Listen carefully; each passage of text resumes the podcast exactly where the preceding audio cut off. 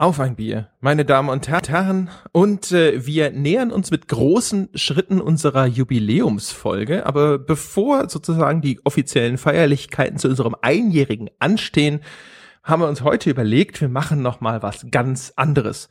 Was dieses ganz andere ist, das äh, erfahren Sie alle gleich. Jetzt reden wir erst über Bier beziehungsweise über Tee. Hallo Jochen. Hallo André. Ja, ich weiß, ich weiß ja schon, worauf du hinaus willst. Äh, äh, der blöde Sack hat das nämlich hier schon im Vorgespräch äh, deutlich gemacht, dass er hier heute wieder mit Hörerbier angeben kann. Und zwar mit Hörerbier, von dem ich keins bekommen habe. Ähm, aber das wird wahrscheinlich jetzt André äh, gleich noch zu rechtfertigen wissen. Denn wir, wenn wir das hier aufnehmen, ist es 14.35 Uhr. Das ist eindeutig noch eine Runde zu früh für Bier, finde ich. Insbesondere, weil ich ja sozusagen auch Hörerbier habe. Ich trinke ja bei Proxy, würde man vielleicht sagen, weil heute Abend ähm, das Rhein-Main-Treffen äh, stattfindet. Ja. Und da will ich natürlich jetzt noch nicht alleine mit dem Biertrinken anfangen, wenn ich heute Abend mit äh, Hörern Bier trinken kann. Das ist dann das richtige Hörerbier. Aber jetzt erzählen, deswegen sitze ich hier und trinke äh, Räubusch-Tee. Aber jetzt sag mal, André, komm, erzähl vom Hörerbier. Ja. Das liegt dir doch die ganze Woche jetzt schon auf der Zunge. Ja. Da freust du dich ja. doch schon seit Tagen drauf. Ja, ich äh, werde es dir passend zu deinem Tee brühwarm erzählen. Oh. Ja. Okay, komm, komm, komm, leg los. Ja. Und äh, äh, natürlich ist es ja auch sehr apropos von mir, ja. Denn, weißt du, normale Menschen, ja, die schämen sich, wenn sie fremd trinken gehen. Die machen nicht einen Thread im Forum auf, auch noch im eigenen, um das zu organisieren. So eine Fremdtrinkorgie. Ja. Du musstest ja unbedingt in München wohnen bleiben. Ich habe dir gesagt, dass unsere Fernsaufbeziehung so nicht funktioniert. Das ist ja unerhört. Ja, ich, äh, ich finde, du, du hast mir eindeutig die Treue geschworen, ja, auch wenn das vielleicht nicht deine exakten Worte gewesen sind. Also und vor allem, weißt du mal, hier und da ein anderes Bier, ja. Aber ihr Gruppen, Gruppen saufen. Also, das ist ich wollte halt einfach mal was Neues ausprobieren, so ein bisschen, bisschen experimentieren. Wir sind ja noch jung. Es ist keine Entschuldigung, ja. Auch noch ohne mich einzubeziehen. Jetzt, jetzt ja. mach endlich mit deinem Hörerbier weiter, damit ich hier äh, äh rot von Neid werden ja, das kann. Trau das traurige Hörerbier auch. Das ist übrigens ein äh, sehr gut gewählt von dir, denn das Hörerbier ist von Schloss Eggenberg ein Nessie Whisky Malt Red Beer. Ha. Ja, da, das ist auch quasi passend zum Rot vor, äh, Neid werden. Und geschickt hat mir das alles der Armin aus Österreich. Und auf Facebook hatte ich ja schon das Paket gepostet und äh, versprochen, dass ich dazu ein paar Worte erzähle. Denn der Armin hat tatsächlich nicht nur mir Bier geschickt, sondern er hat mir im Grunde genommen dreimal Bier geschickt. Ja? Was? Ja, der hat das losgeschickt das erste Mal.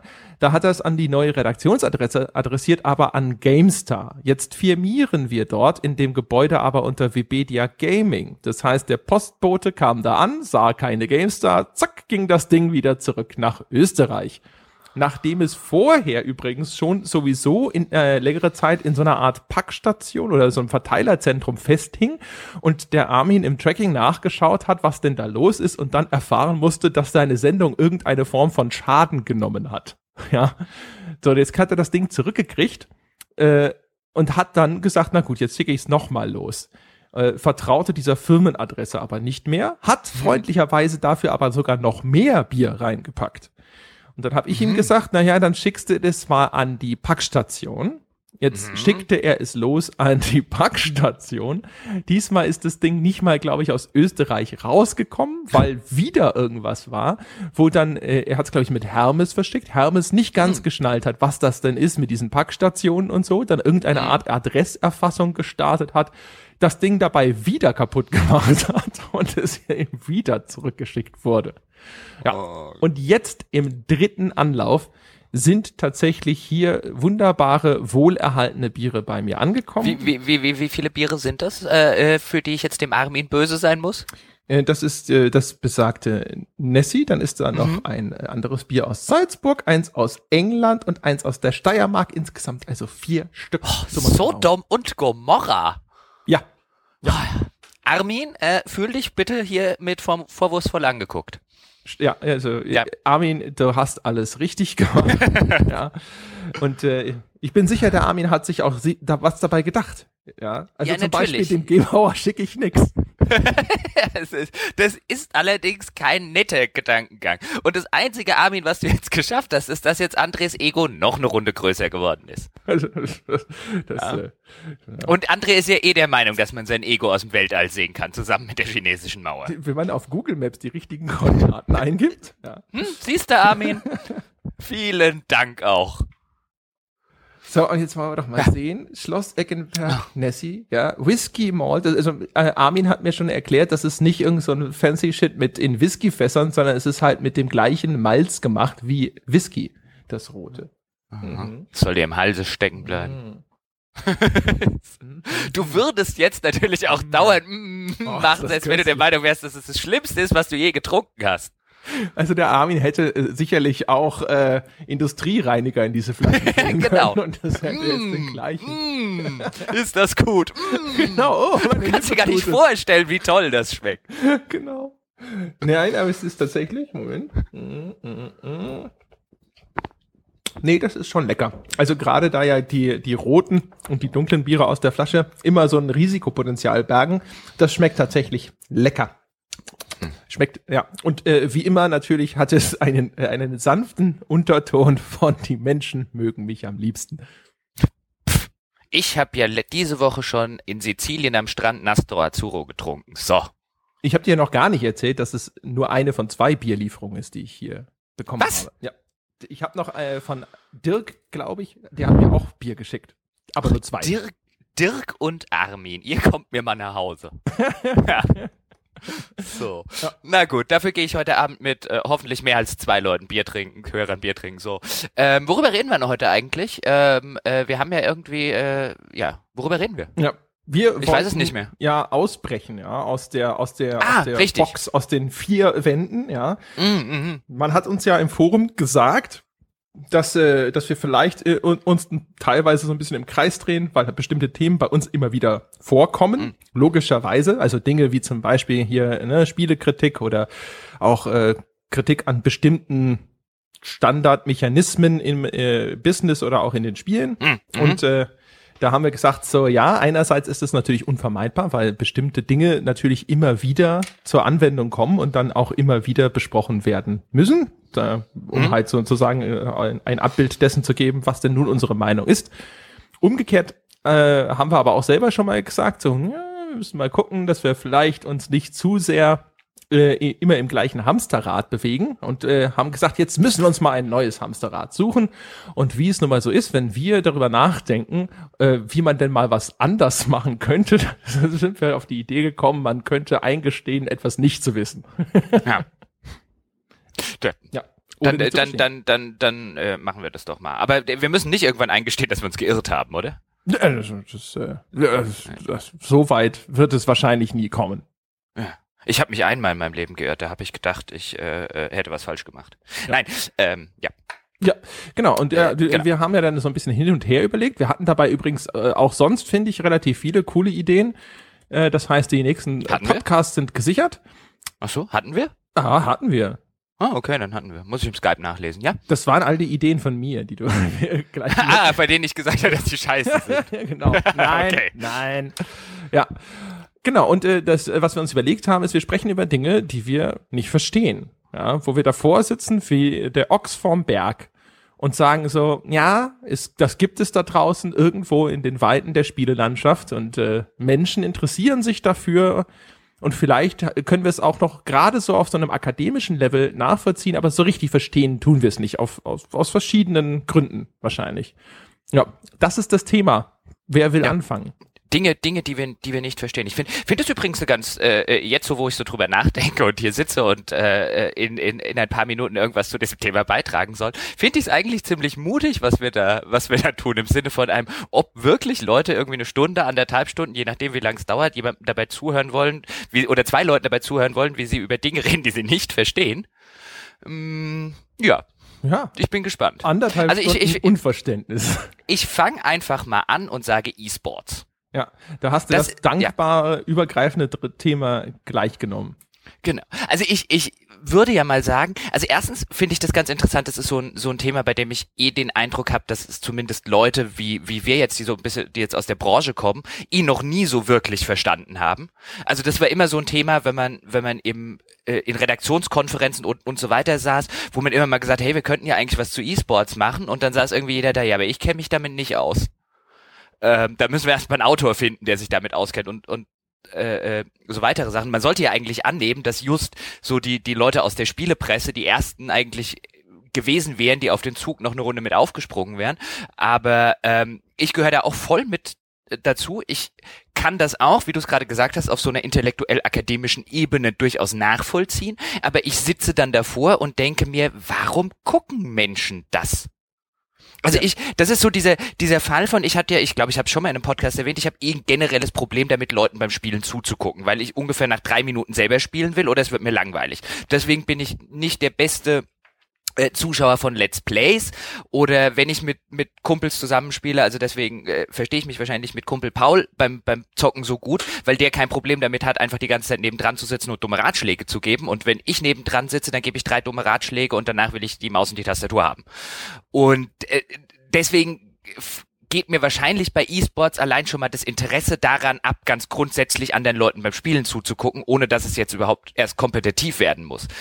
Aber auch dann verstehe ich es nicht so nicht so wirklich und ich verstehe vor allen Dingen nicht, dass sich das ganze Sport nennt. Und bevor jetzt jemand kommt, oh oh oh, was man alles Sport nennen kann, ich nehme mir das insofern raus, weißt du ja, glaube ich auch, hatte ich dir glaube ich auch schon mal erzählt, dass ich ja jahrelang und nicht ganz unerfolgreich Schach gespielt habe, was ja auch sowas ist, was gerne als Sportart bezeichnet wird und was ich selber als selbst als Spieler nie als Sport wahrgenommen habe. Ja, es gibt einen großen Wettbewerb, das ist extrem kompetitiv.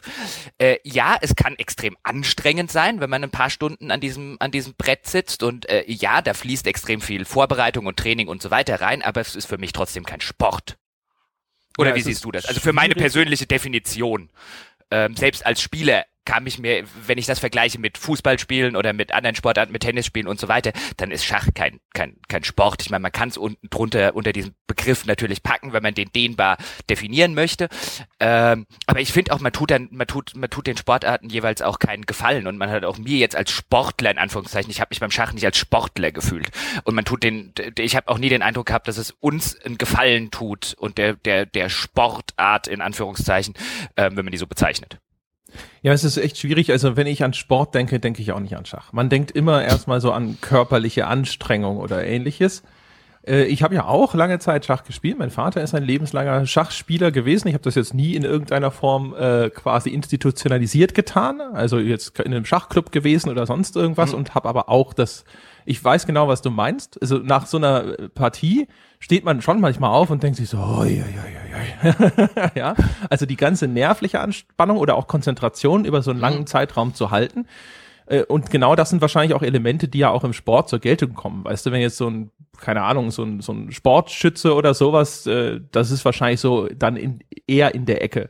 Aber es ist tatsächlich schwierig, das mit dem in Einklang zu bringen, was man so als Bild von Sport im Kopf hat. Und zu dem, was du eingangs gesagt hast, kann ich auch nur sagen, ja.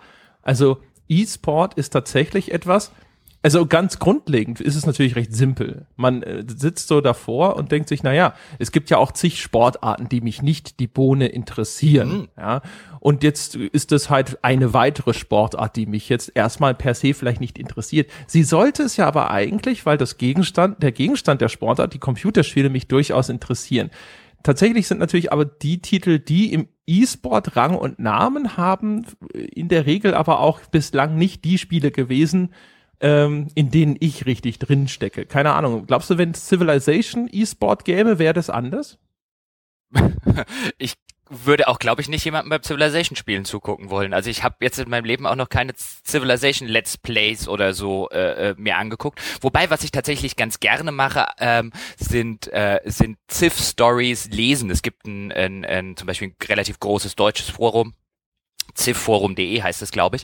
Die haben, äh, die haben eine, eine sehr nette Rubrik, wo man die Partien von anderen äh, Leuten nachlesen kann. Und insbesondere, wenn die Leute halt so ein bisschen schreiben können, dann, dann ist das als Insider also Insider insofern, dass man halt als jemand, der das Spiel gut kennt, kann das durchaus mal einen, einen vergnüglichen Nachmittag bereiten, eine gute Story von jemandem zu lesen ähm, und eine gute Partie sich anzugucken. Aber auch da äh, gibt es gibt es auch äh, Momente, wo ich dann und, und, und gibt es ganze Abschnitte in der Partie, wo ich einfach äh, sozusagen vorspule mental und mir denke, ja, okay, ich ahne, wie das ausgeht. Ne, ne, ne, ne, ne. Ähm, deswegen, ich würde jetzt nicht auf die Idee kommen, live jemandem beim Ziff-Spielen zuzugucken. Aber es, es stimmt natürlich schon, was du gesagt hast, dass, ähm, äh, dass natürlich um überhaupt E-Sports tauglich zu werden, muss es natürlich ein, ein, ein extremes Wettbewerbsspiel sein. Ich meine, ob das jetzt die MOBAs sind, ob das jetzt ein Counter-Strike ist, das ähm, äh, ich glaube, da, du brauchst halt für den, für den, damit es überhaupt E-Sports tauglich und publikumstauglich ist, brauchst du halt diesen extremen Wettbewerbs ähm, Ansatz. Ich meine, das sieht man ja auch bei den bei den medial populären Sportarten da draußen, also den Dingen, die sich die Leute tatsächlich angucken. Das sind in der Regel Sportarten, bei der der Wettbewerb und der Wettbewerb ein sehr unmittelbarer ist und weniger einer wie jetzt zum Beispiel beim Dressurreiten, um jetzt ein Beispiel zu nennen, ähm, äh, äh, das natürlich so ein bisschen out there ist, weniger einer, wo jeder macht mal seinen Kram und am Ende gucken wir, äh, wer die besten Noten und so weiter bekommen hat sondern ähm, in der Regel brauchst du halt, um, um glaube ich, so, um, um dieses Spektakel auch bieten zu können, was medial notwendig ist, brauchst du halt schon das, das kompetitive Spiel und da bieten sich natürlich die, die MOBAs, die Shooter und so weiter an. Oder wie siehst du das? Ja, also das auf jeden Fall. Ich frage mich, ob das äh, so ein bisschen ist auch wie bei mir und dem Football. Weißt du, Football war immer was, das wusste ich, dass es das gibt. Das wird in zig Filmen, die man so äh, halt anschaut und so wird es auch immer wieder dargestellt. Aber da findet man keinen Zugang zu, weil man einfach nicht so richtig versteht, was die Faszination daran ausmacht. Und jetzt hatten wir uns mal zusammen hingesetzt und haben zusammen Football geschaut und dann hast du das immer live mit erklärt, was da gerade passiert. Und nachdem ich es dann begriffen hatte, fand ich das extrem mitreißend und spannend. Und vielleicht ist es halt beim E-Sport auch so ein Fall, weil man vielleicht sehr, sehr genau verstehen muss, was in diesen Spielen gerade passiert und auch die Feinheiten begreifen muss, um dann so mitfiebern zu können. Kann es daran liegen? Äh, möglicherweise, also ich will es jetzt nicht kategorisch ausschließen im Sinne von einem, ich habe jetzt noch nicht mit einem äh, äh, äh absoluten ausgewiesenen E-Sports-Experten e E-Sports geguckt und ähm, kann deswegen kategorisch ausschließen, dass es mir auch dann äh, äh, keinen Spaß machen würde. Ähm, aber ich glaube, was mir eher fehlt beim beim E-Sports ist schlicht und ergreifend, dass ich nicht Menschen zugucke und ähm, sondern sondern eben einem Spiel zugucke. Ich gucke Menschen zu, die ein Spiel spielen und das finde ich inhärent langweilig, diese Tätigkeit. Wie gesagt, ich bin auch kein, bin auch absolut unempfänglich für, für Let's Plays. Und überhaupt alleine die Vorstellung davon, Menschen zwei Stunden lang beim Counter-Strike spielen zuzugucken. Also ich fände es vielleicht spannend, den Menschen eine Weile zuzugucken im Sinne von einem ich stehe neben denen und äh, äh, gucke an was sich auf ihren Gesichtern abspielt und wie die wie die irgendwie so eine Runde wie die wie die mitgehen ähm, äh, mit ihrem Körper bei den Dingen, die äh, virtuell auf dem Bildschirm passieren. Das könnte ich mir noch halbwegs vorstellen, so auf, auf so eine, das gucke ich mir mal äh, äh, an Ebene.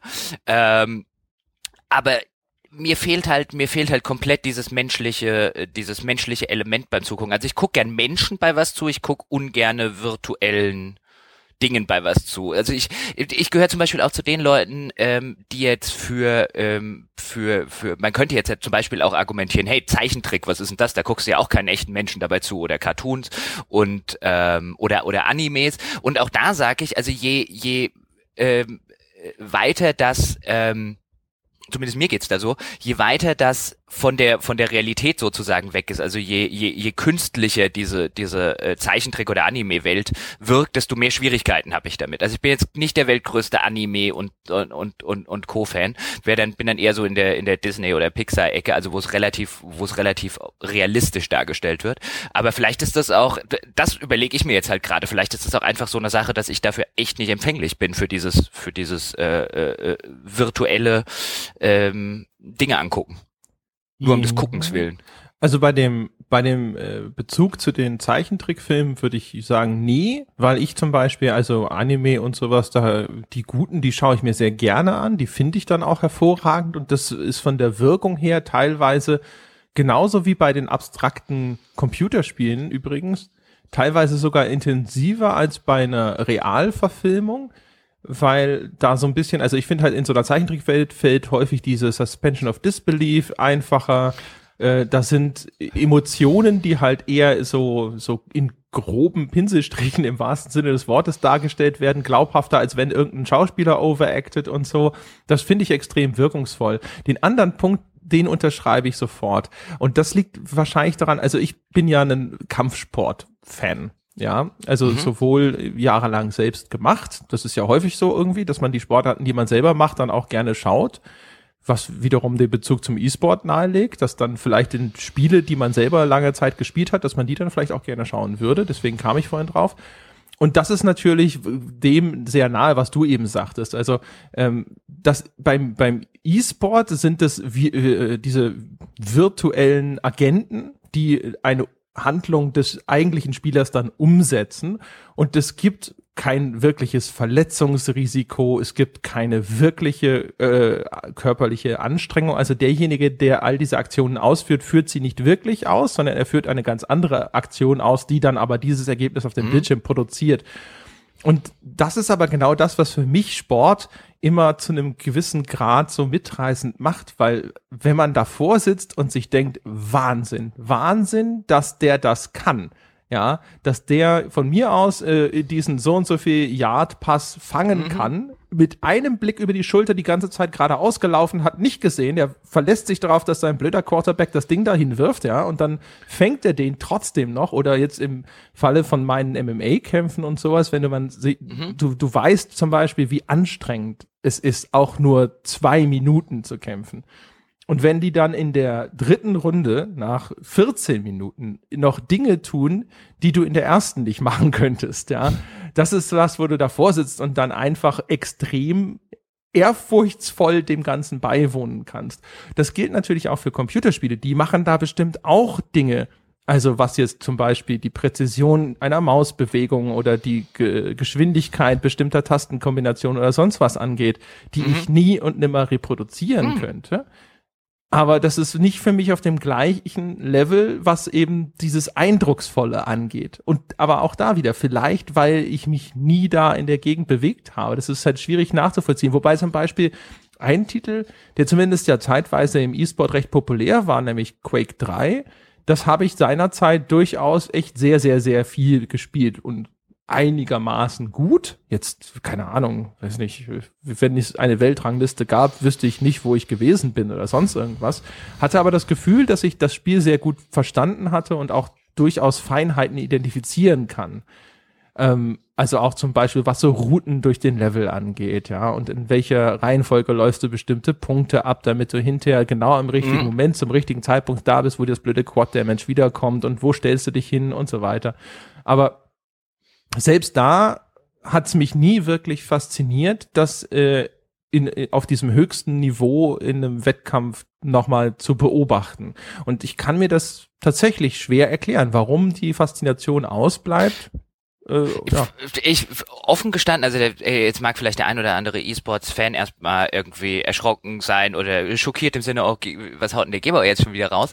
Aber ich finde das offen gestanden zunächst, und ich meine das, meint das eigentlich gar nicht abwertend, auch wenn es gleich sehr abwertend klingt, ich finde es zunächst nicht bewundernswert, die Leistung, die dort erbracht wird. Und jetzt will ich kurz erklären, warum. In dem Sinne ein, wenn ich jetzt auch ein Spiel nehme, du hast gerade Quake 3 genommen, was du kennst, wenn ich jetzt zum Beispiel ein, ein MMO nehme, was ich spiele, irgendein Online-Rollenspiel, da gibt es dann ja in der Regel auch den PvP-Part und was dort, natürlich wird das nicht professionell im Sinne von äh, äh, im, äh, auf YouTube oder im Fernsehen übertragen gespielt, aber es sind ist das gleiche Prinzip. Die Leute, die dort zum Beispiel im PvP ähm, das ganze Ding, den, den, den ganzen Tag PvP spielen und dann so als die Besten auf dem Server gelten, weil die halt ihre ihre Skill-Abfolge innerhalb von äh, äh, dem Bruchteil dessen äh, abziehen können, was jemand anderes macht, die halt die halt extrem schnell darauf reagieren können, wenn irgendwas äh, Ungewohntes passiert äh, und die halt einfach im 1 zu 1 so gut wie jeden anderen auf dem Server fertig machen. Und äh, dann sage ich, in einerseits würde ich jetzt sagen, dass, dass ich vor so einer Leistung durchaus Respekt habe, weil ich, weil ich ja als selber Spieler dieses, dieses Spielsystems merke, wie viel Zeit und wie viel Training und wie viel Mühe dort drin steckt. Aber wenn ich mir überlege, finde ich es bewundernswert, dass dort jemand schneller die Tasten eins bis zehn plus noch X bedienen kann als ein paar hundert andere Leute oder ein paar tausend andere Leute, muss ich offen gestanden sagen. Also ich würde lügen, wenn ich sage, ich finde das eine bewundernswerte Leistung. Im Gegensatz zu zum Beispiel einer Sp welche von den sportlichen Leistungen, die du gerade aus, aus anderen Sportarten genannt hast. Das ist halt bewundernswert im Sinne von einem, boah, das würde ich gerne selber können. Diese dieses Spiele auf dem Level zu spielen, will ich gar nicht können. Vielleicht liegt es schlicht daran. Also das Sportarten sind ja häufig, du hast ja, du hast ja schon angesprochen, was. Ähm, deswegen guckt man gerne die Sachen, die man selber gespielt hat, weil man ja sagt, oh, das würde ich auch gerne können. Und manchmal ist man ja auch der Meinung, zum Beispiel so als fu ehemaliger Fußballspieler ist man der Meinung, das hört man dann ja auch häufig, boah, den hätte ja ich noch gestoppt. Oder irgendwie als Torwart, oh, den, den, den hätte ich ja früher mit der Cup gehalten. Ähm, das, das, das merkt man ja bei den, bei den, bei den normalen Sportarten häufig, dass, dass eben genau dieses, diese Aussprüche und diese Ausrufe dann auf einer ganz unterbewussten Ebene kommen, wenn was passiert. Und das fehlt mir halt komplett. Ich will das gar nicht können. Ich habe da Respekt vor, aber offen gestanden bewundere ich da keinen. Und wenn mir, wenn mir diese Ebene fehlt, dann, dann fehlt mir vielleicht auch das Interesse. Ja, das ist tatsächlich eine etwas schwierige Differenzierung, aber grundsätzlich gebe ich dir recht. Also es ist tatsächlich was, wo man sagt, wo ich sagen muss, ja, ich, das ist anerkennenswert. Das ist eine Leistung, äh, genauso wie es halt auch eine Leistung ist, den Weltrekord im Dauerfilme gucken aufzustellen und halt 72 mhm. Stunden wach zu bleiben oder sonst irgendwas. Aber du hast recht, es ist nicht irgendwo eine Leistung, die mich inspiriert, wo ich sage, Gott, ich wünschte, ich könnte das auch. Oder ich möchte am liebsten morgen anfangen zu trainieren, dem so nahe zu kommen, wie es mir eben möglich ist mit äh, der gottgegebenen Genetik und so weiter. Und das macht es schwierig. Und was du vorhin gesagt hast, ist macht es noch schwieriger, denn die Menschen dabei zu beobachten beim E-Sport ist eigentlich auch wirklich, also ist wahrscheinlich äh, echt ehrlich gesagt langweilig, weil die natürlich, die sitzen da hoch konzentriert vor diesem Bildschirm und da sieht man eigentlich gar nicht so wahnsinnig viele, also ich habe jetzt nicht irrsinnig viel E-Sport verfolgt aus genannten Gründen, aber bei dem, was ich gesehen habe, sehe ich da nicht irgendwo diese Reaktionen eigentlich, ja. Also das ist halt auch was, wahrscheinlich gibt's das und ich hab's halt nur noch nicht miterlebt. Aber weißt du, der Fußballer auf dem Feld, der es vergeigt und schreit aus Frustration, mhm. ja, der äh, irgendwo äh, gefault wird und sich am Boden windet, sei es gespielt oder echt, ja. Oder äh, eben, wie gesagt, diese totale Erschöpfung, äh, die, die, die äh, bei so einem MMA-Kämpfer in der dritten Runde, der dann trotzdem noch mal rausgeht und trotzdem seine Leistung durchziehen muss, ja. Auch noch unter der Drohung von äh, wirklich brutalen körperlichen Schäden. Ähm, all das ist halt irgendwo völlig abwesend in dem E-Sport. Und das ist so ein Ding. Ich habe vor Jahr und Tag tatsächlich äh, mit einem, dem, ich glaube, dem damaligen Bio-Chef äh, gesprochen. Also das ist wirklich lange her, wahrscheinlich zehn Jahre oder so. Und der hatte damals, da war dieser erste E-Sport-Hype. Es gab ja schon mal so eine Phase, wo alle sagten, E-Sport wird riesengroß. Äh, und dann wurde er nicht riesengroß. Jetzt scheint er zumindest eine durchaus respektable Größe erreicht zu haben, was jetzt Zuschauerzahlen in so Livestreams und so angeht. Nach äh, internationalen Sportmaßstäben immer noch brutalste Nische natürlich, aber immer noch durchaus viele, viele Zuschauer, also Millionen von Zuschauern. Ähm, und der sagte damals, er glaubt daran, dass äh, dass irgendwann die Leute den, den Leuten bei FIFA-Spielen eher zuschauen als dem richtigen Fußball, wo ich ihn halt ausgelacht habe und gesagt habe, niemals, niemals werden die Leute jemanden zuschauen, wie er das virtuelle Abbild eines Fußballs spielt, anstatt mhm den realen Sport anzusehen.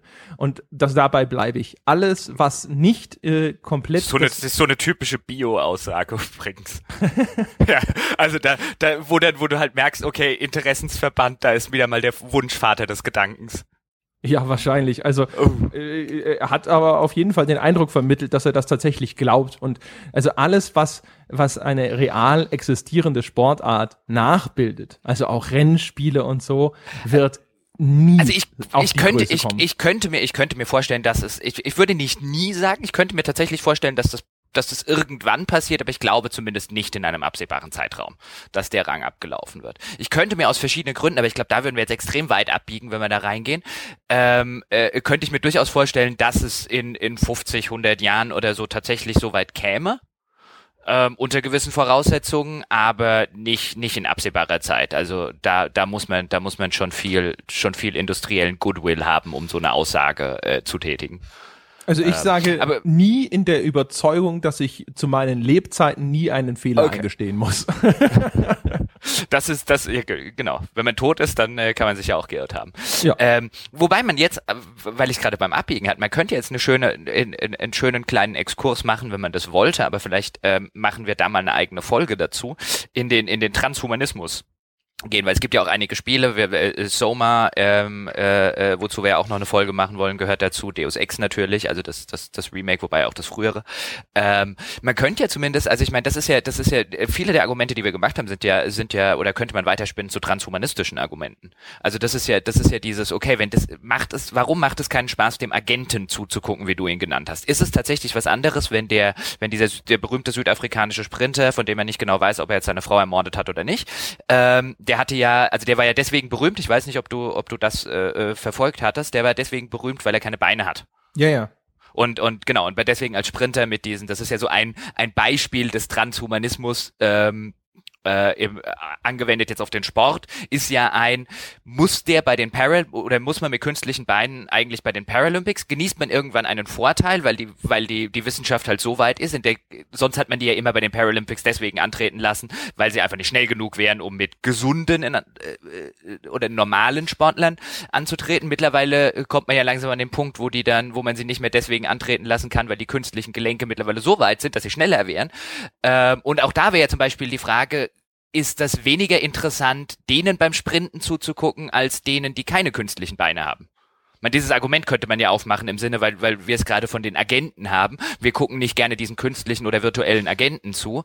Und äh, das ist ja ein transhumanistisches Argument. In gewissem Maße, aber natürlich ist das ja noch eine eine Winzmischform, weil der muss ja trotzdem seine Beine bewegen sozusagen und der, der Rest des Körpers ist ja immer noch der Mensch. Wenn das jetzt das ein Roboter ja, wäre, jetzt, der gesteuert jetzt, jetzt. wird, also ferngesteuert wird, dann würde ich wahrscheinlich sofort sagen, hm, und wenn das am Ende weißt du, äh, das ist so ein bisschen. Ja, aber jetzt spinnst doch mal weiter. Jetzt kommen, jetzt kommen die ersten Virtual Reality Brillen und so weiter auf den Markt. Wie, wann, wann haben wir denn das erste Fußballspiel, bei dem man im Wohnzimmer tatsächlich mit dieser Brille auf dem Kopf auch Fußball spielt? Ist das dann besser für den E-Sport, wenn der Typ tatsächlich ähm, äh, die Bewegung ausführt? Also Oder ist es dann wieder es, was anderes? Macht es schon einen Unterschied, weil dann äh, erstmal auch sein Können sichtbarer wird. Ja, mm. das ist ja eine, eine Schwierigkeit beim E-Sport, dass es auch einfach sehr schwierig ist, die Leistung tatsächlich irgendwo bildlich rüberzubringen. Ja, also du kannst natürlich die Maus filmen und das Keyboard filmen und dann sieht man, Mensch, der macht ja echt ganz viele schnelle Bewegungen mit seinen Händen auf dem Keyboard oder sowas, was jetzt wahrscheinlich jetzt eher auf so sowas wie StarCraft 2 oder so zutrifft.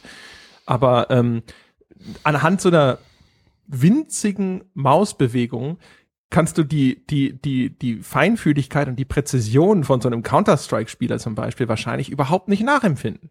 Ja, du mhm. siehst die Feinheiten einfach gar nicht, weil sie teilweise wahrscheinlich auch einfach mikroskopisch klein sind. Ja, und ich glaube, dass im Zweifelsfalle dieses menschliche Element ist extrem wichtig. RTL macht witzigerweise gerade Werbung für Formel 1. Und der Werbeslogan dafür lautet der Faktor Mensch.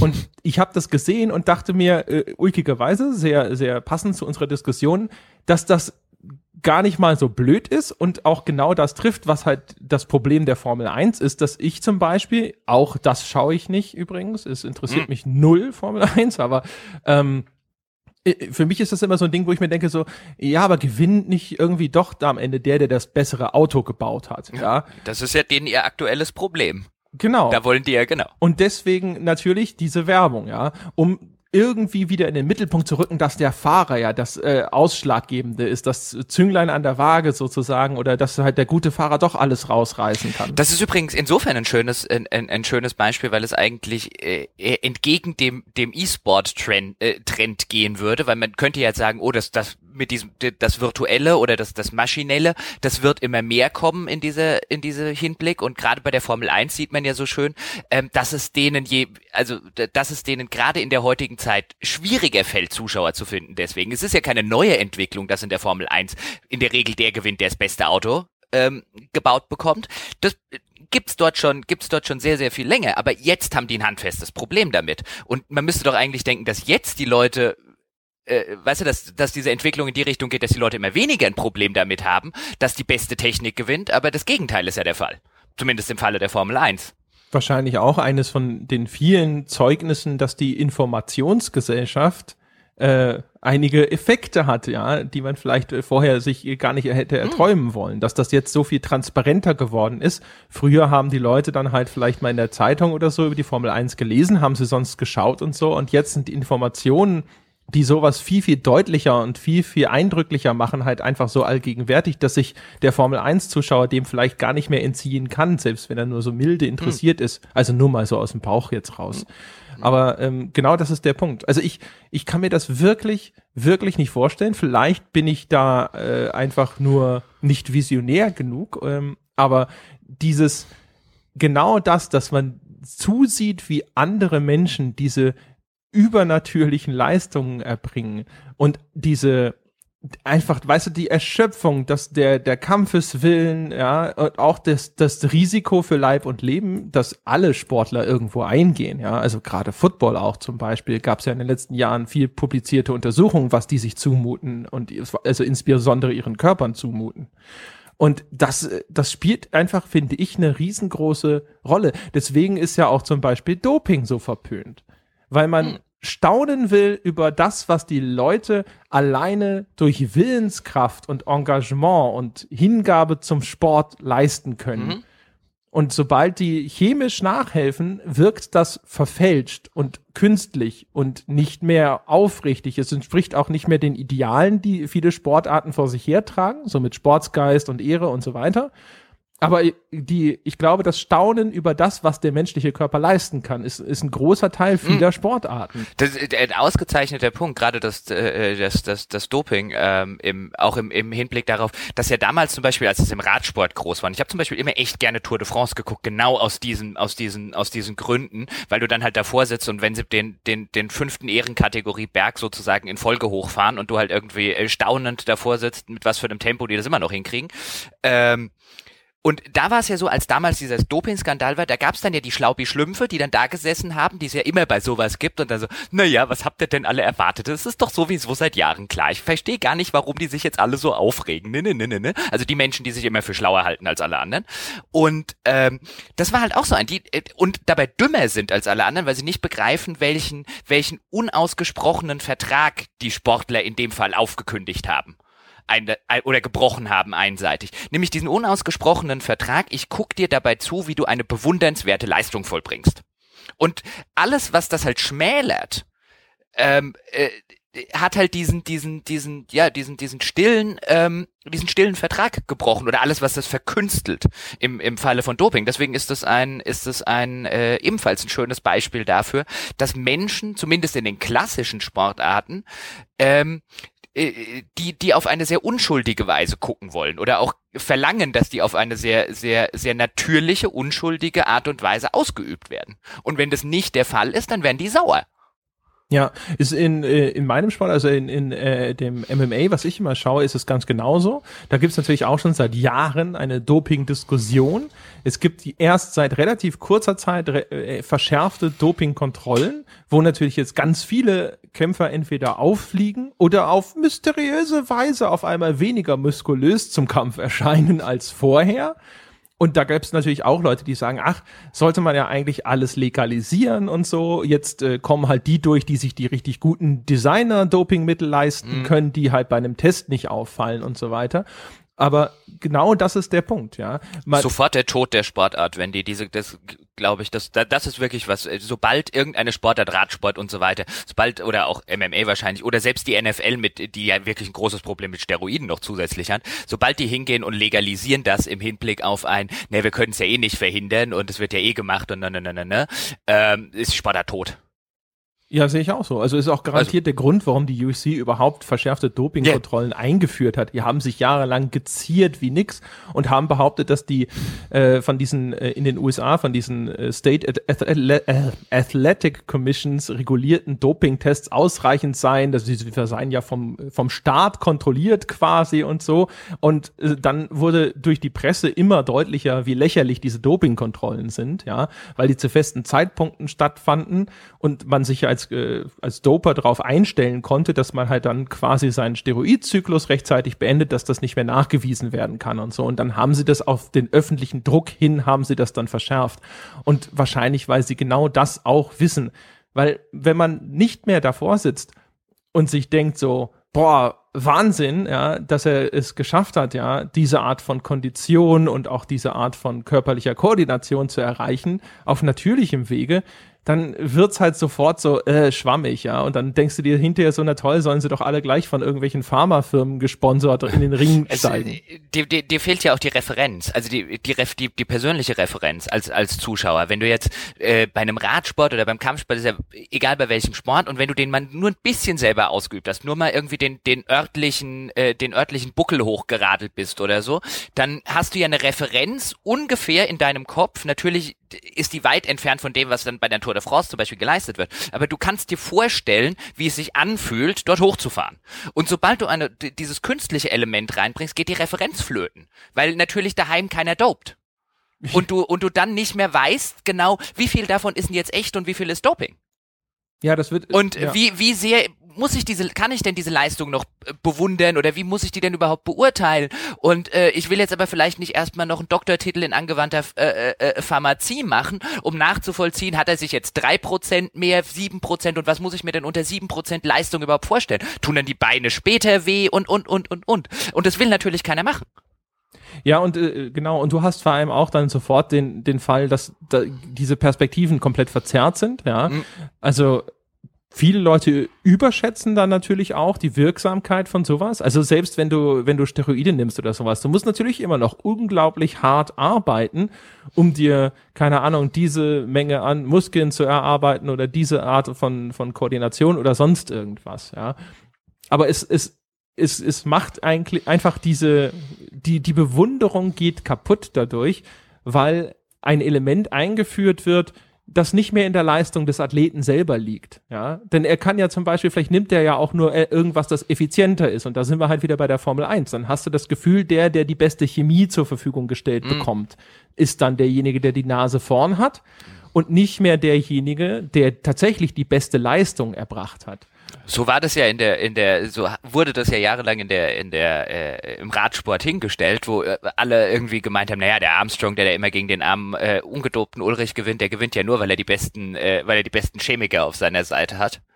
Ja das äh, äh, äh, so lief das, so lief das ja. Aber um nochmal kurz den, den, den Bogen jetzt wieder zurück zum ähm, zum E-Sport zu schlagen, was ich ja was ich ja interessant finde, ist allerdings, wie sich dort, ob man das jetzt Sport nennen will oder nicht, wie sich dort eine eine ziemlich neue postmoderne Art der der ähm, des Fanseins entwickelt, weil klassischer Sport basiert das Fansein ja in der Regel auf Herkunft. Auf ganz, ganz altmodisch, banalen, man könnte, man könnte ja sogar argumentieren, ziemlich gefährlichen Faktoren im Hinblick von einem, wenn du aufs Dortmund kommst, bist du Dortmund-Fan, findest Schalker scheiße. ich meine, darauf basieren grundlegend erstmal die, die, das ganze sportliche Fan sein. Es gibt natürlich im, im, im Laufe der, der heutigen Informationsgesellschaft, die du heute genannt hast, werden äh, Kinder und Jugendliche häufiger Bayern-Fans, weil die natürlich viel im Fernsehen gezeigt werden, im Internet diskutiert werden und, und, und. Früher war es relativ normal, dass man, dass man Fan des Teams war, aus deren, aus dessen Stadt man kam oder das in der Nähe war. Weil das war halt auch das Einzige, was man mal live gucken konnte, weil man da mit seinem Vater vielleicht mal hinfahren konnte. Da gab es noch kein Sky oder Premiere, wie es da, wie es eine Zeit lang hieß. Und, und, und. Das ändert sich jetzt im normalen Sport noch, äh, ändert sich das so langsam, auch durch die Informationsgesellschaft. Ähm, aber noch nicht absolut ist, ist zumindest mein Eindruck, ist noch kein riesengroßer absoluter Wandel darin zu erkennen. Es basiert immer noch alles auf Städten oder wenn wir bei äh, über Olympische Spiele äh, und Co. reden oder bei vielen anderen Sportarten, wie zum Beispiel äh, der, der ganze Skisport, äh, wo das Ganze ja nur auf Nationen basiert. Es ist ja nicht so, als würde sich irgendeiner angucken, wie, wie Deutsche untereinander äh, um die Wette Ski fahren, sondern das muss man ja machen, indem sie auch noch mit Österreichern, Schweizern und so weiter fahren. Ähm, und, und wenn wir das jetzt auf den E-Sport übertragen, ich glaube einerseits, was mir einerseits fehlen würde, einfach weil ich komplett auf diese Art des Sportguckens so ein bisschen äh, äh, konditioniert bin. Ähm, ich würde einerseits beim E-Sports mir erstmal denken, für wen soll ich denn da zur Hölle eigentlich sein? und warum. Ähm, aber andererseits finde ich es natürlich sehr spannend, dass, dass, dass diese, diese Faktoren, zumindest mein Eindruck, vielleicht sagt jetzt auch irgendein E-Sportler, nein, nein, da, äh, wir sind alle Fans der Deutschen und die anderen sind alle Fans der Koreaner, aber das ist nicht mein Eindruck, dass das so, äh, dass, dass das so wäre. Und das finde ich sehr spannend. Also wenn, wenn man tatsächlich Fan von jemandem ist, ähm, unter Umständen nur weil man den sympathisch findet, weil das ist ja zum Beispiel was, was mir, was mir zum Beispiel äh, den, den, den modernen Fußball sozusagen äh, äh, zusätzlich zu äh, der Tatsache, dass eben dort der mit dem meisten Geld gewinnt, ähm, weswegen ich äh, die Bundesliga nicht mehr verfolge. Ähm, aber was mir halt auch den modernen Fußball verleitet, weil, weil der so viele Unsympathen hervorbringt. Ähm, und, und weil ich immer wieder irgendwo so ein bisschen dastehe, wenn ich mich mit Leuten unterhalte, wie kannst du Fan von Team XY sein? Da sind doch mittlerweile nur noch Arschlöcher unterwegs. Ähm, und ich, wo ich mir dann denke, ich könnte das nicht. Also ich habe zum Beispiel beim Football damals gesagt, da gab es ja diese diese Michael Vick Story, kurz erklärt, so ein, äh, äh, ein, äh, ähm, ein Quarterback damals von Atlanta Falcons, der wegen äh, Hundekämpfen in den Knast gewandert ist. Und ich habe jetzt ja selber einen Hund und wir hatten auch bin mit Hunden aufgewachsen und ich habe damals, ich glaube, ich hatte es dir auch erzählt, wenn äh, dann kam der aus dem Knast raus und es war halt die Frage, nimmt den noch irgendein anderes Team? Und er war dann bei, äh, äh, ja, es hat ihn dann eins genommen, der war dann bei Philadelphia und bei äh, Pittsburgh auch mal. Und ich habe gesagt, sobald Michael Vick nach Miami, was jetzt mein Team ist, kommt, höre ich auf, Fan dieses Teams zu sein. Das ist, äh, der ist also äh, jemand, der mit mit äh, äh, Tieren und speziell Hunden sowas an, den will ich halt nicht haben. Also, ich meine, ich kann nicht äh, Fan eines Teams sein, wo halt wo halt wo halt jemand drin ist, den ich jetzt halt einen widerwärtigen Menschen finde. Und deswegen finde ich es ganz äh, und ab und zu frustriert mich das einfach, wenn bei bestimmten deutschen Mannschaften, ich will jetzt niemandem vor das Schienbein treten, weil man kann sich wahrscheinlich denken, über welche ich rede, ähm, äh, äh, gewisse Leute an äh, äh, oder gewisse Protagonisten an sehr exponentierter Stelle äh, stehen, wo ich dann halt einfach der Meinung bin, ich verstehe nicht auf einer moralischen Ebene, wie man für dieses für diese Mannschaft sein kann. Ist mir vollkommen unbegreiflich. Ähm, und deswegen finde ich es interessant, dass das eben, also diesen, diesen Aspekt des E-Sports finde ich ganz interessant, dass er das halt wegnimmt, dieses, dieses, dieses tumbe Nationen, Städte, äh, äh, denken, das halt am Ende dazu führt, dass man halt einfach von einem Team-Fan ist. Und diese Fans, die fühlen sich ja auch so, so, so richtig, also dass sie ja eigentlich die wahren, das, das wahre Team sind. Und die Spieler, die werden dauernd ausgetauscht, die Trainer werden dauernd ausgetauscht und dann wird von der Tribüne skandiert, äh, dass äh, die da unten ja alle gar keine Frankfurter, Münchner, Dortmunder, Schalker, wie auch immer sein, aber man selber natürlich, also die Fans. Und dass dieses, dass dieses, wie ich finde, durchaus fragwürdige Denken im, in diese, von, von, von sowas wie E-Sport so ein bisschen aufgebrochen wird, das finde ich spannend. Jetzt habe ich viel erzählt. Ja, also damit bin ich natürlich total vertraut, weil äh, dadurch, dass, äh, dass, dass die Kampfsportarten ja so Einzelwettbewerbe sind und keine Teamsportarten sind, läuft das, glaube ich, sehr stark dort über die Sympathie für die einzelnen Protagonisten. Also natürlich, äh, keine Ahnung, die, die Amis, wenn man nach den Rufen in den Stadien geht, halten natürlich häufig zu dem Amerikaner, wenn er jetzt gegen den Brasilianer kämpft oder so ein mhm. Kram. Aber ich glaube, so die Fanlager verteilen sich tatsächlich eher danach, ob sie eine Person fasziniert und für sich einnehmen kann. Also aktuell einer der großen Stars ist der Conor McGregor aus Irland. Und äh, der ist halt einfach nur einer, der sich gut zu vermarkten weiß, ja. Und der, der sich gut in Szene setzen kann und den deswegen wahnsinnig viele Fans zufliegen. Und es gibt genauso Leute wie zum Beispiel, keine Ahnung, den Abel Trujillo oder sowas, den hassen alle, weil halt mal bekannt geworden ist, dass er, ich glaube, verurteilt wurde, weil er eine Freundin verprügelt hat. Ja. Aber, aber Moment, jetzt muss ich mal kurz einhaken. Aber auch da reden wir über MMA, was ich, wo ich auch argumentieren würde, dass wir da über eine postmoderne Sportart reden. Das ist nicht Kampfsport exklusiv. Erstens hat außer, außer MMA so gut wie niemand Kampfsport geguckt, aus, abgesehen vom Boxen und Boxen war eine extrem nationale Angelegenheit. Das hat man in Deutschland geguckt, wenn der Axel Schulz geboxt hat oder wenn der äh, äh Henry Maske geboxt hat und kaum war kein Deutscher mehr äh, eine, eine Weile da, hat auch kein Mensch mehr Boxen geguckt. Also auch, auch da funktionierte der, der Kampfsport extrem darüber. Und auch in den USA wärst du, wärst du relativ unerfolgreich immer jahrzehntelang gewesen mit Boxkämpfen, bei dem nicht mindestens ein Amerikaner ist. Dann, sonst hätten die das nämlich Pay-per-view-mäßig einfach nicht bestellt. Also da würde ich einfach sagen, die Ausnahme ist dort schon, die du gerade nennst, nämlich die MMA, ist jetzt nicht vielleicht nicht das beste Kampfsport und so weiter Beispiel, sondern auch da reden wir über eine Sportart, die in dieser postmodernen Informationsgesellschaft entstanden ist und deswegen anders funktioniert. Also bei MMA auf jeden Fall. Ich meine, die Sportart ja. ist äh, in ernstzunehmender Weise vielleicht 20 Jahre alt oder sowas. Ähm, beim Boxen ja. Auch da ist es natürlich so, dass da die großen interessanten Persönlichkeiten sind dann die, die, äh, die erfolgreich sind. Floyd Mayweather zum Beispiel gilt nach allem, was ich weiß, als stinklangweiliger Boxer, ist aber, ist außerdem auch noch als Charakter im höchsten Maße zweifelhaft, soweit ich das verstanden habe. Ja, glaube, der hat auch schon zumindest Anschuldigungen wegen äh, hier Domestic Violence, sagt man im Englischen, ja, also quasi äh, häusliche Gewalt oder sowas äh, so äh, in der Hintertasche. Ist aber, glaube ich, so der erfolgreichste Boxer, was Geld angeht, ever. Ich, ich muss sagen, dass ich, dass ich jetzt just Floyd Mayweather nicht, nicht verfolgt habe, deswegen schlecht einschätzen kann, inwiefern der ein gutes oder ein schlechtes Beispiel ist. Aber jetzt nehmen wir wahrscheinlich den bekanntesten Boxer aller Zeiten, nämlich Ali. Äh, da reden wir auch nicht nur über eine Menge politischen Sprengstoff, sondern auch da wieder über diese ganzen Nationalitätengeschichte. Also in dem Fall war es jetzt sogar über die Nationalität hinaus und Ali war eine Rassengeschichte. Ja, ich glaube, das ist sowieso natürlich sehr viel. Also Boxen ist, glaube ich, gerade eine, eine Sportart, wo viel damit zu tun hat, dass das so ein, einer dieser Wege ist, wie Leute auch aus relativ großer Armut zu großer Popularität und auch Reichtum gelangen konnten. Und wo, glaube ich, dann natürlich auch, also vielleicht auch natürlich, weil es eine Kampfsportart ist, so Repräsentanten von Minderheiten oder weniger privilegierten Gruppen in der Gesellschaft dann äh, auf, wie du schon sagtest, auf so einer politischen oder sozialen Ebene auf einmal nochmal eine zusätzliche Strahlkraft bekommen. Hm. Also ich meine gerade gerade bei bei Muhammad Ali die die die ganzen Kämpfe in Afrika, wo halt wo wo er halt das das Symbol auch für die für die Bevölkerung in Afrika war, das ist einer von uns. In dem Fall, in dem Fall nicht zuletzt wegen der Hautfarbe und natürlich wegen den, äh, wie, wie, wie sich, wie sich Ali auch äh, äh, politisch positioniert hat.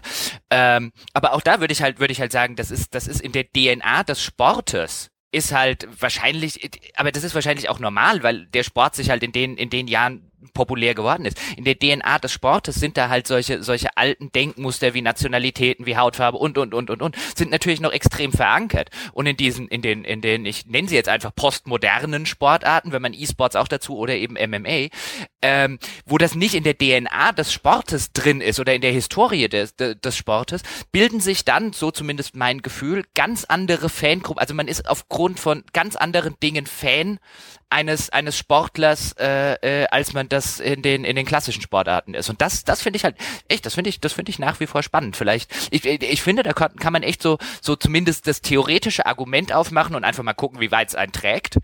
Ähm, dass das so der der der aufgeklärtere äh, Weg ist, einen Sport zu verfolgen. Dass man eben nicht mehr jeden Schalker hasst, bloß weil man Dortmund-Fan ist, oder jeden Offenbacher, bloß weil man Frankfurt-Fan ist, oder mein Offenbach gewesen. Ähm, ja, wobei ich weiß nicht, ob das tatsächlich so ganz äh, aufhört, weil zum Beispiel, wenn ich auf MMA schaue, äh, zumindest die Strategie der UFC als größte Promotion in dem Bereich ist es eigentlich immer, dass sie irgendwie die lokalen Stars benutzen, um MMA in der jeweiligen Region zu etablieren. Ne? ne? Also ganz aufhören wirst du mit wirst du mit sowas ja nicht können. Aber ich meine, du wirst bist du MMA, bist du Fan beim MMA gucken von einem Deutschen? die Deutschen sind in dem Sport eine, eine solche Randerscheinung bislang, dass es tatsächlich so ist, dass wenn denn mal einer aus Deutschland kommt, es äh, schon als Kuriosität interessanter ist, das sich anzuschauen tatsächlich. Also keine Ahnung, ich glaube, der so Dennis Siever dürfte bislang der erfolgreichste gewesen sein, der weit von einem echten Titelkampf entfernt war, beziehungsweise er war mal einmal sozusagen in halbwegs greifbarer Nähe, aber dann äh, war relativ schnell wieder klar, dass er nicht auf dem Level ist.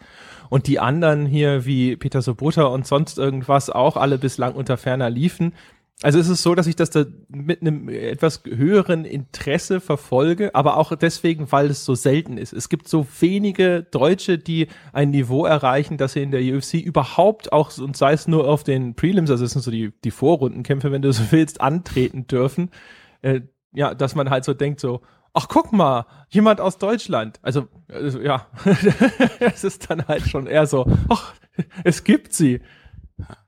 Also so, so okay, ungefähr so wie auch äh, ähm, äh, so ein bisschen in der in der NFL fand ich das auch immer ganz schön, wenn dann mal wenn dann mal wieder ein Deutscher oder jemand, der nur mal in Deutschland gelebt hat oder dessen äh, Oma irgendwann mal in Deutschland in, in, in Frankfurt ein Flugzeug äh, mit dem Flugzeug umgestiegen ist oder so, ähm, da wird ja dann äh, sobald es zum Super Bowl kommt auch immer äh, äh, äh, riesen die die Trommel. Aber auch das das ist ja also ich meine auch da würde man ja jetzt sagen in in Deutschland kennt glaube ich äh, kennen mittlerweile relativ viele äh, äh, den Sebastian Vollmer, der für die für die New England Patriots spielt, einfach weil bei jedem Super Bowl in diese beschissenen Patriots sind halt einfach in verdammt vielen davon, ähm, äh, wo, wo die halt mitspielen, natürlich die komplette deutsche Mediamaschinerie auf den einzigen Deutschen ein, äh, hüpft oder auf einen der ganz wenigen, die überhaupt in der NFL sind, auch damals als äh, Indianapolis den Björn Werner äh, äh, gedraftet hat, was übrigens echt eine doofe Idee war, ähm, äh, äh, war der auch noch so ein bisschen bekannt. Und da sitzt man doch eigentlich davor und sagt sich, sollten wir nicht langsam als als Gesellschaft, ich meine, wir reden hier von vereintem Europa hin und vereintem Europa hier und äh, äh, keine keine nationalen Grenzen mehr und und und. Aber sobald dann wieder sowas kommt, worauf stürzen sich alle auf den einzigen Deutschen? ja. Und ich meine, da siehst du halt, wie sehr das in der DNA des klassischen Sportdenkens halt einfach drin ist und auch der, der Berichterstattung über dieses Sportdenken. Es ist ja auch nicht nur im Sport so. Es ist ja auch so, wenn irgendwo in, äh, in Asien ein Flugzeug abstürzt, ist erstmal wichtig, war da ein Deutscher? Und waren Kinder an Bord und vielleicht auch noch Frauen. Ich warte hier wirklich auf die auf die ersten äh, äh, Sache Zugunglück in Indien 2000 Tote zum Glück nur äh, zum Glück nur Männer und keine Deutschen dabei. Ja. Juhu. Aber auch da ja auch hast du es ja. Äh, Dingsbums hier, ne? Dirk Nowitzki. Ich habe jetzt keine Ahnung, ob der ein herausragender Basketballspieler ist. Ich vermute aber, dass man ihn deswegen hauptsächlich kennt. Ich glaube schon. Weil er halt ja, ein Deutscher ist, der in der NBA spielt, ne? Ich glaube schon. Ja, natürlich. Also ich meine, das siehst du ja auch auf äh, Spiegel Online zum Beispiel, um jetzt ein Beispiel zu nennen. Wenn ich dort Montagmorgens äh, äh, drüber surfe, ähm, dann lese ich häufiger mal, was äh, Dirk Nowitzkis Mavericks gemacht haben. Ich lese aber nie, was die, äh, äh, was weiß ich, Chicago Bulls gerade so machen oder was die, wie die gestern Abend gespielt haben. Das ist halt nur interessant, weil da äh, anscheinend, das müssen dann ja auch Leute lesen. Also offensichtlich müssen ja Leute, die sich nicht für Basketball richtig interessieren, weil wenn die das tun, hätten die ja das Spiel geguckt oder hätten sich auf Basketballseiten interessiert. Es muss also Leute geben, die sich eigentlich nicht dafür interessieren, aber zumindest und Basketballspiele, ich meine, die haben ja echt viele Spiele in der Saison. Was weiß ich, zumindest 50 Mal im Jahr auf Spiegel Online lesen wollen, wie jetzt gestern das Team von Dirk Nowitzki gespielt hat. Also da scheint es ja einen Markt für zu geben. Ja, es macht es halt greifbarer.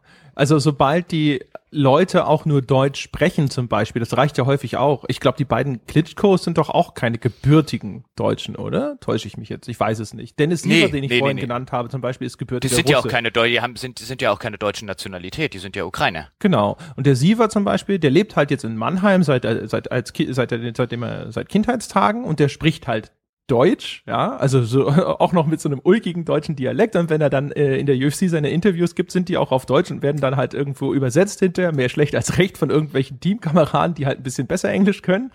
Ähm, und äh, der wird halt auch da quasi immer ganz gewissenhaft äh, bei den, äh, gibt immer dieses Tale of the Tape, wo halt dann so Gewicht und Herkunftsland und sowas angeführt werden und sowas. Da wird er halt dann auch richtig ausgewiesen und so.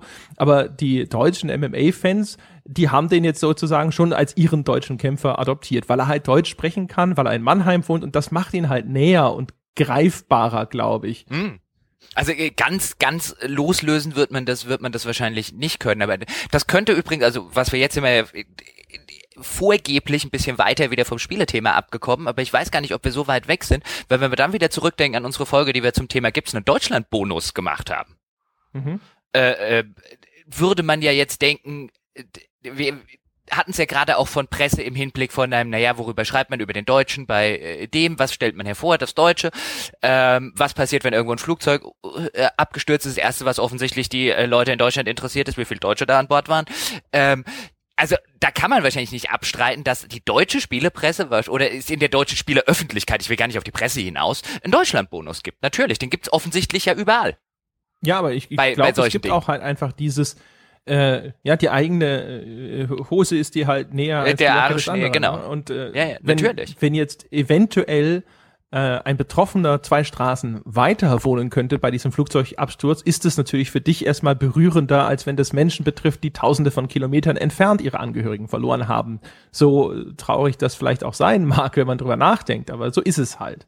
Ja, das Witzige ist halt nur, dass die, diese Vision des gemeinsamen Europas, zumindest jetzt europaweit, eine, schon eine ist, die eigentlich darauf baut, dass man dieses Nationaldenken irgendwann mal aufgibt. Weil sonst funktioniert diese Vision nicht, die da, die da gebaut wird. Ich meine, man könnte natürlich jetzt argumentieren, wir wollen jetzt kein politischer Podcast werden, dass diese Vision offensichtlich nicht funktioniert. Es gibt ja einige, die das tun und andere, die dann vielleicht ein ideelleres Argument haben. Aber das ist, finde ich, schon was, wo man, wo man zumindest meiner Meinung nach sagen könnte, ähm, dass da die Medien im Allgemeinen mehr Verantwortung eigentlich haben, oder haben sollten und übernehmen sollten, als sie das gegenwärtig tun und dass man zum Beispiel unter solchen unter solchen auch ideellen Voraussetzungen vielleicht echt mal aufhören sollte, ähm, als allererstes, zumindest als ich sage ja nicht, dass die Information nicht nicht übermittelt werden darf, aber immer als allererstes darauf hinzuweisen, wie viele Deutsche da an Bord waren, ähm, in der in der Gewissheit, zum Beispiel auch, das war wurde früher ja genauso gemacht, aber in der heutigen Gewissheit, dass garantiert die Artikel besser geklickt werden, wenn in der Headline schon steht, wie viele Deutsche gestorben sind. Ich glaube, das ist halt echt schwer aufzulösen. Also ich würde jetzt mal vielleicht sogar äh, jetzt, jetzt, jetzt äh, hänge häng ich meinen Kopf mal weit aus dem Fenster, oh, also oh, menschheitsgeschichtlich oh, betrachtet. Ja, äh, ich als äh, alter Student der Menschheitsgeschichte, ja, Was würde macht ja, ein anthropologisches Argument auf. Ja, ja. würde ja sagen, wir sind ja tatsächlich äh, historisch doch eher so in Stämmen organisiert gewesen, nicht eher in Kontinenten oder so. Und von daher glaube ich, das wirst du nicht äh, in, innerhalb äh, kurzer Zeitspannen irgendwie aufbrechen können. Nein, äh, bestimmt nicht. Äh, das das glaube ich auch nicht. Also ich will nicht, ich will es jetzt nur sagen, nicht, dass jetzt jemand äh, äh, da draußen sitzt und sagt, oh, der Jochen denkt, wir hätten eine bessere Welt, wenn die Medien aufhören würden zu sagen, wie viele Deutsche beim Flugzeug abstellen. Nein, so meine ich es ja nicht. Äh, genau. Ja, aber genau das. Und ja, kehren wir mal langsam, aber sicher wieder so zurück zum Thema. Also wir waren ja beim beim E-Sport. Ähm, Vielleicht sollten ich kann wir auch das noch gar nicht sagen, ehrlich gesagt. Also das, das, das Schwierige ist tatsächlich, ich wüsste nicht, ob die Leute da jetzt für deutsche Teams schreien, wenn Weltmeisterschaften anstehen oder nicht. Mich haben die Leute ja früher immer komisch angeschaut, weil ich tatsächlich äh, eigentlich immer andere Favoriten hatten bei Fußball-Weltmeisterschaften. Ich habe immer gerne zu Holland gehalten und das ging ja eigentlich gar nicht. Mein Vater ja, war aber entsetzt. also also also da da muss jetzt aber auch der kleinkarierte Deutsche in mir äh, konstatieren, Peschke, so geht's nicht. ja. Also dann auch noch zu Holland. Ja. Ich habe ja immer, ich habe ja wenigstens die, die immer, die immer bei solchen Turnieren gegen den Strom schwimmen mussten. Die gab es dann ja auch immer so diese Leute, bei denen man mitgekriegt hat, die interessieren sich eigentlich nicht dafür, aber durch die Tatsache, dass jetzt alle für Deutschland sind, sind sie aus Prinzip für jemand anders. Dann seid doch wenigstens für England oder so, seid doch wenigstens für ein cooles Land, aber nicht für Holland. Also nichts gegen Holland jetzt, aber äh, beim Fußball geht das nicht. Ja, ja, also das, das äh, war tatsächlich äh, ganz schwierig, weil ich habe ausgerechnet dann ja auch noch bei der Weltmeisterschaft 90, ja, äh, hinterher war ich anfangs für Holland. Ich fand den Van Basken zum Beispiel so toll damals. Gut kicken konnte der zusammen mit dem Goulet. Aber äh, ich verstehe das ja bis heute nicht. Also mir, mir geht's ja zum Beispiel so in, bei den, also ich verfolge ja keine Bundesliga mehr seit äh, aktiv jetzt seit den seit zwei Jahren und diesen, diese ganze Champions League Scheiße habe ich noch nie wirklich aktiv verfolgt. Aber man kann sich ja heutzutage gar nicht mehr dagegen wehren. Äh, auch wenn man wenn man unter der Woche mal irgendwo abends ein Bier trinken gehen will, man muss ja mittlerweile aktiv nach Läden suchen, in denen die Scheiße nicht übertragen wird.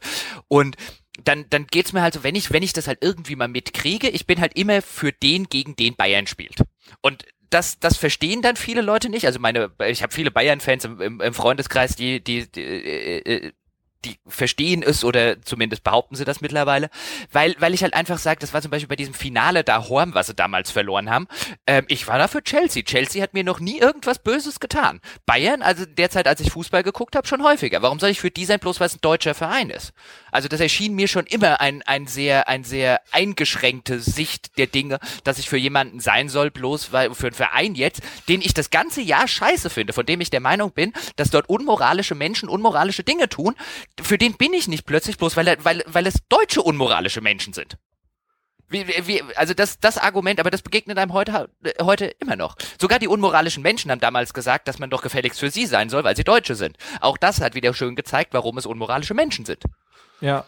Aber ich will jetzt, muss jetzt kein Bayern, aber das begegnet einem auch in diesem, in diesem Vereinsding, wo man halt denkt, okay, dann, wo wir es vorher hatten, okay, dann wegen mir sei halt Fan irgendwie eines Vereins, aber wenn der Fan des Vereins dann auch noch fordert, dass ich jetzt gefälligst für den Verein zu ha sein habe, weil der Verein doch Deutscher ist und wir Deutsche müssen doch zusammenhalten, also dann stehe ich immer wieder da und denke mir, das ist aber so ein bisschen diese, diese, diese Denkweise, die historisch schon mal zum ein oder anderen Problemchen geführt hat.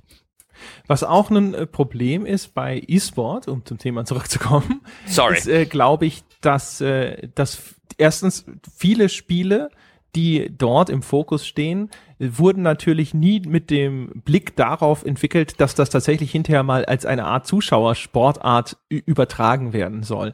Das heißt, die haben von Haus aus zum Beispiel dann gar nicht die Möglichkeit gehabt, das sinnvoll aufzubereiten also da wurde ja, also ich nehme schwer an, dass es inzwischen viel, viel weiter ist, aber ähm, dann wurden halt hier mal so diese Spectator-Camps benutzt, um das Ganze in Szene zu setzen und so. Aber ich glaube, wenn man sich zum Beispiel bei Counter-Strike nicht sehr gut auskennt, ist es auch einfach extrem schwierig, das zu transportieren. Das sind zwei Teams mhm. mit jeweils mhm. mehreren Akteuren, die da gegeneinander spielen und wo diese Figuren sich jetzt gerade relativ zueinander aufhalten, das darzustellen, das rüberzubringen, ich glaube, das ist mhm. einfach, also da musst du schon eine Killer-Regie haben, selbst wenn dir jeder erdenkliche Kamerawinkel in diesem Level zur Verfügung steht.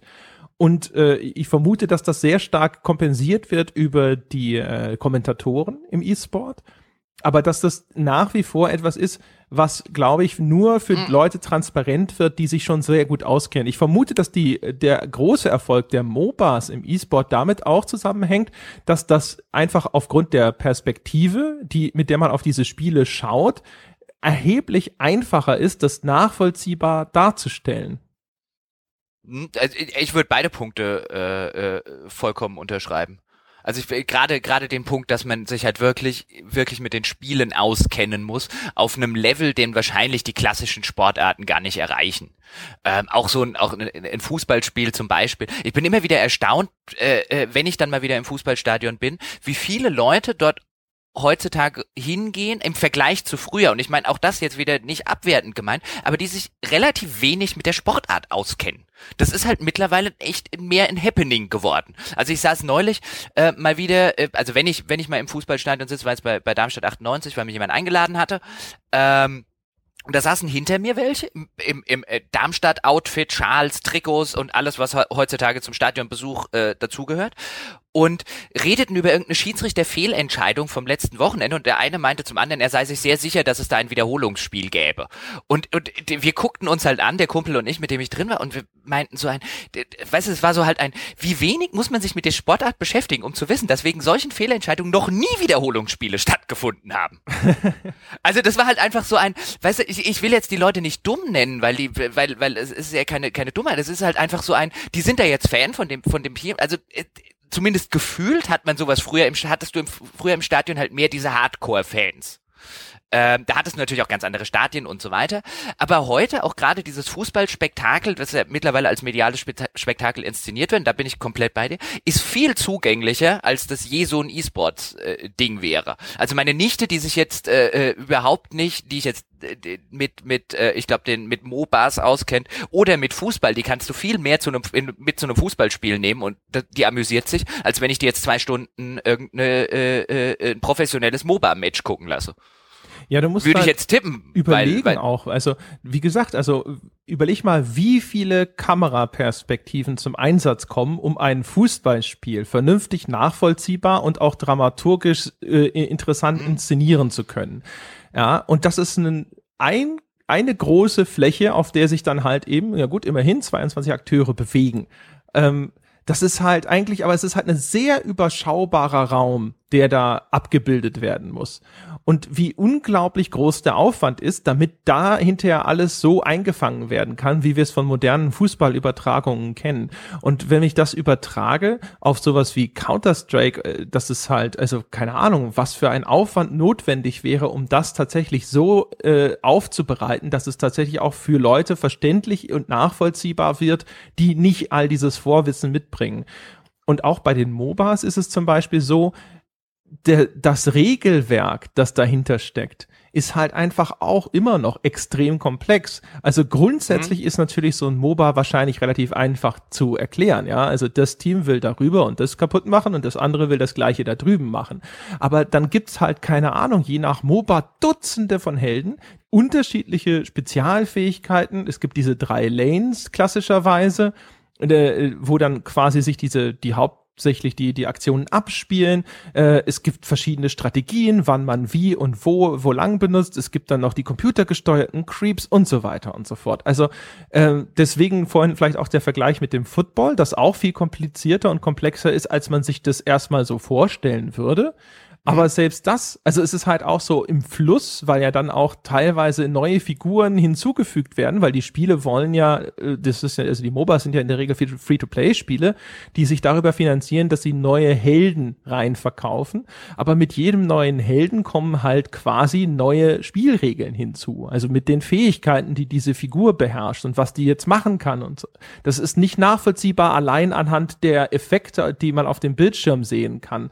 Das heißt also, muss auch noch ständig am Ball bleiben, um, um auf dem Laufenden zu sein, was jetzt hier gerade passiert. Oder wie gesagt, es braucht halt echt einfach einen noch erheblich kompetenteren Kommentator als schon bei den herkömmlichen Sportarten, der das alles dann immer on the fly erklärt und das auf eine Art und Weise, dass er die normalen Zuschauer äh, informiert, also die noch nicht so viel Vorwissen haben, aber die anderen nicht langweilt. Und das ist halt echt, echt schwierig. Bei MMA ist es übrigens auch interessanterweise zu beobachten gewesen, weil das ist eine Sportart, die haben anfangs viele Leute nicht verstanden, weil der Bodenkampf ist sehr komplex. Im Stehen ist es so, das sind zwei Leute und die wollen sich halt ins Gesicht schlagen oder treten. Da gibt's extrem viele technische Feinheiten, aber die musst du nicht unbedingt verstehen, um da irgendwo dein Entertainment rauszuziehen. Du weißt, der will den umhauen und das ist relativ einfach. Am Boden ist es aber dann auf einmal eine ganz andere Geschichte. Da hat, musst du sehr viel darüber verstehen, wie zum Beispiel Haltegriffe funktionieren, wie diese ganzen Submissions äh, angelegt werden. Also damit du überhaupt diese Spannung nachvollziehen kannst, die der informierte Fan empfindet, wenn er halt zum Beispiel sieht, ah, guck mal, er hat den Arm isoliert oder er hat schon den einen Arm unter dem Hinterkopf und jetzt will er quasi quasi da noch mit dem Kopf neben die Schulter. All sowas. Du sitzt dann da und denkst dir so, oh, oh, oh, oh, das ist gefährlich. Das versteht aber jemand mhm. nicht, der all dieses Wissen noch nicht hat. Und deswegen haben Kommentatoren da am Anfang immer extrem viel erklärt. Und das geht dir dann aber als informierter Fan irgendwann auf den Keks, weil mhm, du da sitzt klar. und dann hörst du den zum 15. Mal. Also es gibt so, so, so Standardformulierungen aus der Frühzeit, wo dann Joe Rogan, einer der bekannten Kommentatoren, auch immer wieder erklärt hat, dass dieses oder jenes Geräusch beim Einschlag eines Tritts, ja, das, äh, äh, wenn es halt so klatscht, dann ist es wahrscheinlich eher großflächig nur mit dem Fuß erwischt worden. Das klingt dann zwar spektakulär, aber war wahrscheinlich gar kein so harter Treffer und so weiter. Mhm. Und das kam jedes Mal wieder. Und du hast dir halt immer gedacht so, ja, ich weiß, ja, jetzt halt doch mal ins Maul, gib mir mal äh, äh, ein bisschen mehr Hintergrundwissen oder äh, du, du bist doch eigentlich informierter, erklär doch mal mehr technische Feinheiten. Das lag halt einfach daran, dass der Sport so neu war, dass man das dem totalen Noob jedes Mal aufs Neue erklären musste. Mhm. Und da, wie gesagt, auch, auch das ist eigentlich im Vergleich zu vielen von den äh, Computerspielen, die im E-Sport zum Einsatz kommen, immer noch also in ihre, um es, um in ihren Grundzügen verstanden zu werden, eine eher simple Sportart.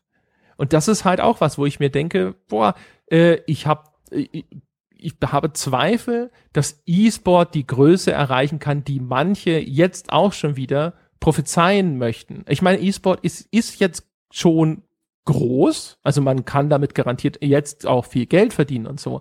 Aber wenn man sich das anschaut, das klingt auch immer so viel, so hey, Millionen von Zuschauern, aber das ist Darts. Weißt du, auf einem, wenn man Sport international sich anschaut und das begreift, ist es halt auf einem Level von Darts. Darts gucken auch Millionen von Leuten. Und die, die das haben sie ja auch zu so einer Happening-Sportart umgedeutet, wo viele Leute hingehen, um mhm. sich bizarrerweise anscheinend auch zu verkleiden und zu besaufen. Und dann schauen sie halt dabei, wie übergewichtige Engländer präzise Zeil, äh, Pfeile auf eine runde Scheibe werfen. Das ist, äh, das könnte ich mir übrigens eher vorstellen, dort mal äh, vorstellig zu werden für so einen. Also ich mag, mag äh, den Teil mit dem Saufen. Ja, das, der, ist mir, der ist mir sehr sympathisch. Verkleiden muss ich mich jetzt wirklich nicht. Und nee, verkleiden muss ich mich jetzt wirklich nicht. Saufen klingt aber gut. Und wenn irgendwelche dicken Engländer äh, Pfeile werfen wollen, können sie das in der Zwischenzeit gerne machen. Da habe ich jetzt äh, äh habe dann wenig Berührungsängste. Aber ja, ich glaube, da sprichst du einen, einen wichtigen Punkt an, zumal es ja auch bisschen fraglich ist. ähm, ich glaube, du musst halt auch die, für, für das E-Sport müssen auch die, die, die Rahmenbedingungen da sein, insofern, dass es jetzt natürlich unglaublich von der Popularität der MOBAs profitiert. Mhm. Ähm, also ich glaube schon, ich denke schon, dass man diesen, diesen gerade den, den aktuellen Boost der MMOs kann man, äh, der MMOs sage ich, der, der des E-Sports kann man schon an den MOBAs zumindest, zumindest äh, äh zu einem erheblichen Teil festmachen. Und wie, wie ist es denn, wenn zum Beispiel das, das gerade akute und, und, und aktuelle Spiel eben kein kompetitives ist, das sich für E-Sport jetzt förmlich anbietet? Also ähm, als, als äh, Minecraft zum Beispiel so richtig groß war. Minecraft ist jetzt, glaube ich, eher nix, womit man im E-Sport was anfangen kann. Also ich will darauf hinaus, dass du die Rahmenbedingungen brauchst. Das heißt, diese gerade die jungen Spieler, die, die, äh, die Leute, die ähm, die äh, das sehen und und das das gleiche Spiel auch sehr sehr intensiv spielen, äh, die müssen natürlich auch gerade der Hype bei einem Spiel sein, das sich halt auch für den E-Sport eignet. Also ich glaube, dass der E-Sport zumindest äh, bis er bis er eine, eine, eine größere Gesellschaftsfläche erreicht, von der du jetzt ja der Meinung bist, dass das in absehbarer Zeit wahrscheinlich nicht passieren wird. Ich teile das. Aber der ist ja, der ist ja sehr abhängig davon, dass junge Menschen halt auch gerade sehr intensiv ein, ein ausgerechnet für äh, äh, E-Sports geeignetes Spiel spielen. Also wenn jetzt, wenn jetzt MOBAs nicht so populär wären, wie sie gerade sind, bezweifle ich, dass sehr viele Leute oder so viele Leute, wie es gerade tun, sich MOBA-E-Sports angucken.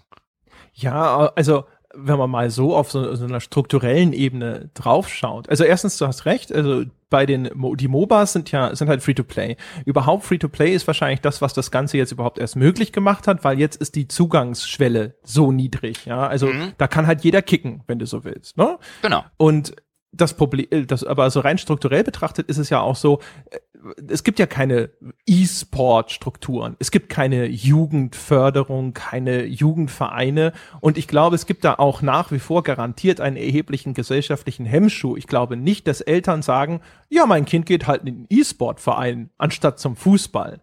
Weil ich glaube, und das wahrscheinlich nicht zu Unrecht, auch wenn das jetzt vielleicht sehr konservativ von mir ist, aber ich glaube, es ist auch besser für Kinder, wenn sie tatsächlich einen körperlichen Leistungssport, ja, also wo sie körperlich was leisten müssen, müssen nicht leistungssportmäßig, ja. Das ist übrigens nicht, das ist nicht konservativ, das ist halt einfach eine Tatsache. Ja, also, ja, also ne? ich meine, ich meine, der kann jetzt keine, können jetzt die E-Sports-Jünger können, können halt noch so sehr, äh, äh, äh, äh, könnten noch so sehr, wenn sie das Wölten-Rumpelstilzchen machen und irgendwie reden, dass das ja, dass das ja nicht, dass das nicht mehr mehr zeitgemäß und so weiter ist. Ähm, ja, es ist trotzdem für die Gesundheit und äh, Co. Äh, besser, sich körperlich zu bewegen. Ja, ich meine, wie also, gesagt, der, der E-Sportler wird halt sagen, so ja, hier ne Hand-Auge-Koordination, Teamfähigkeit und so weiter und so ja, fort. Ja, aber ich, auch keiner, dass das durchaus sicherlich geschult wird und dass auch positive Eigenschaften, die anderen Sportarten innewohnen, sich im E-Sport ganz genauso wiederfinden lassen. Aber wie auch da, also ich glaube nach wie vor, weißt du, dass es halt tatsächlich auch besser ist für dein Kind, wenn es sich körperlich tatsächlich betätigt. Ja, also auch Bewegungsdrang ausleben kann und so weiter. Und sei es auch nur, dass da, du als Elternteil bestimmt ja auch willst, dass das Balk müde nach Hause kommt und dann früh schlafen geht. Also äh, und deswegen, also ich glaube, was diese grundlegenden Strukturen, äh, die zum Beispiel, die zumindest für einen breiten Sport notwendig sind. Also wenn wir darüber sprechen, dass das tatsächlich mal in irgendeiner Form eine gewisse Breite erreicht, wie sie mit den normalen Sportarten erreicht wird, das sehe ich nicht. Ich sehe echt nicht, wie das. Äh, ich, ich weiß auch, ich, ich, ich, ich frage mich bei solchen Sachen auch immer, warum die Leute das wollen. Also das ist halt, äh, gut, einerseits, ich verstehe natürlich mit äh, das, was man will, äh, äh, äh sind, gibt es, gibt es viele Leute, oder das, was man selber macht, gibt es viele Leute, die der Meinung sind, dass das jetzt jeder andere, aber ich verstehe diesen Messianismus bei diesen, bei diesen ganzen Sachen nicht. Also ich, wie du es gerade richtig gesagt hast, bloß weil ich früher in, in, in Vereinen und Co. Schach gespielt habe und äh, äh, sonntags dann meine Ligaspiele hatte und diesen ganzen Kram, würde das jetzt heute, erstens würde ich nicht wollen, dass jetzt plötzlich in jeder Schule eine Schach-AG aufgemacht wird. Ähm, das halte ich nicht für, für notwendig. Ich finde, die, die existierenden Strukturen funktionieren da gut genug. Wer halt Schach spielen will, kann in einen örtlichen Schachverein gehen. Ähm, aber deswegen, weißt du, muss das halt nicht ähm, nicht äh, äh, und wer E-Sport spielen will, der kann Steam aufmachen ähm, und kann kann kann kann ein MOBA spielen. Ähm, ich ich bin nicht der Meinung, dass wir, dass, dass, dass es notwendig wäre und ich und ich halte diesen, diesen, diesen, diesen messianischen Ansatz sogar für, für, für schädlich, ähm, jetzt irgendwie für die breite Anerkennung des E-Sports zu kämpfen. Genauso wie es sinnvoll ist für die, wie es nicht sinnvoll ist, für die breite Anerkennung des Schachspielens zu kämpfen. Das ist einfach Unfug.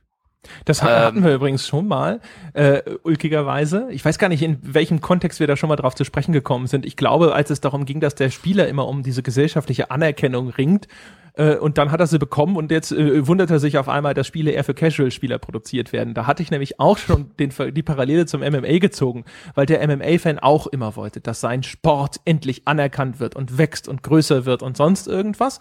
Mit mhm. einem teilweise insofern berechtigten Hintergedanken, dass man sagt, hey, die Ausnahmeathleten gehen halt in die Sportarten, wo das meiste Geld zu verdienen ist und solange MMA so klein ist, kriegen wir halt quasi die richtigen Superathleten nicht ab und wie wäre es nicht toll zu sehen, was die in unserem Sport leisten können.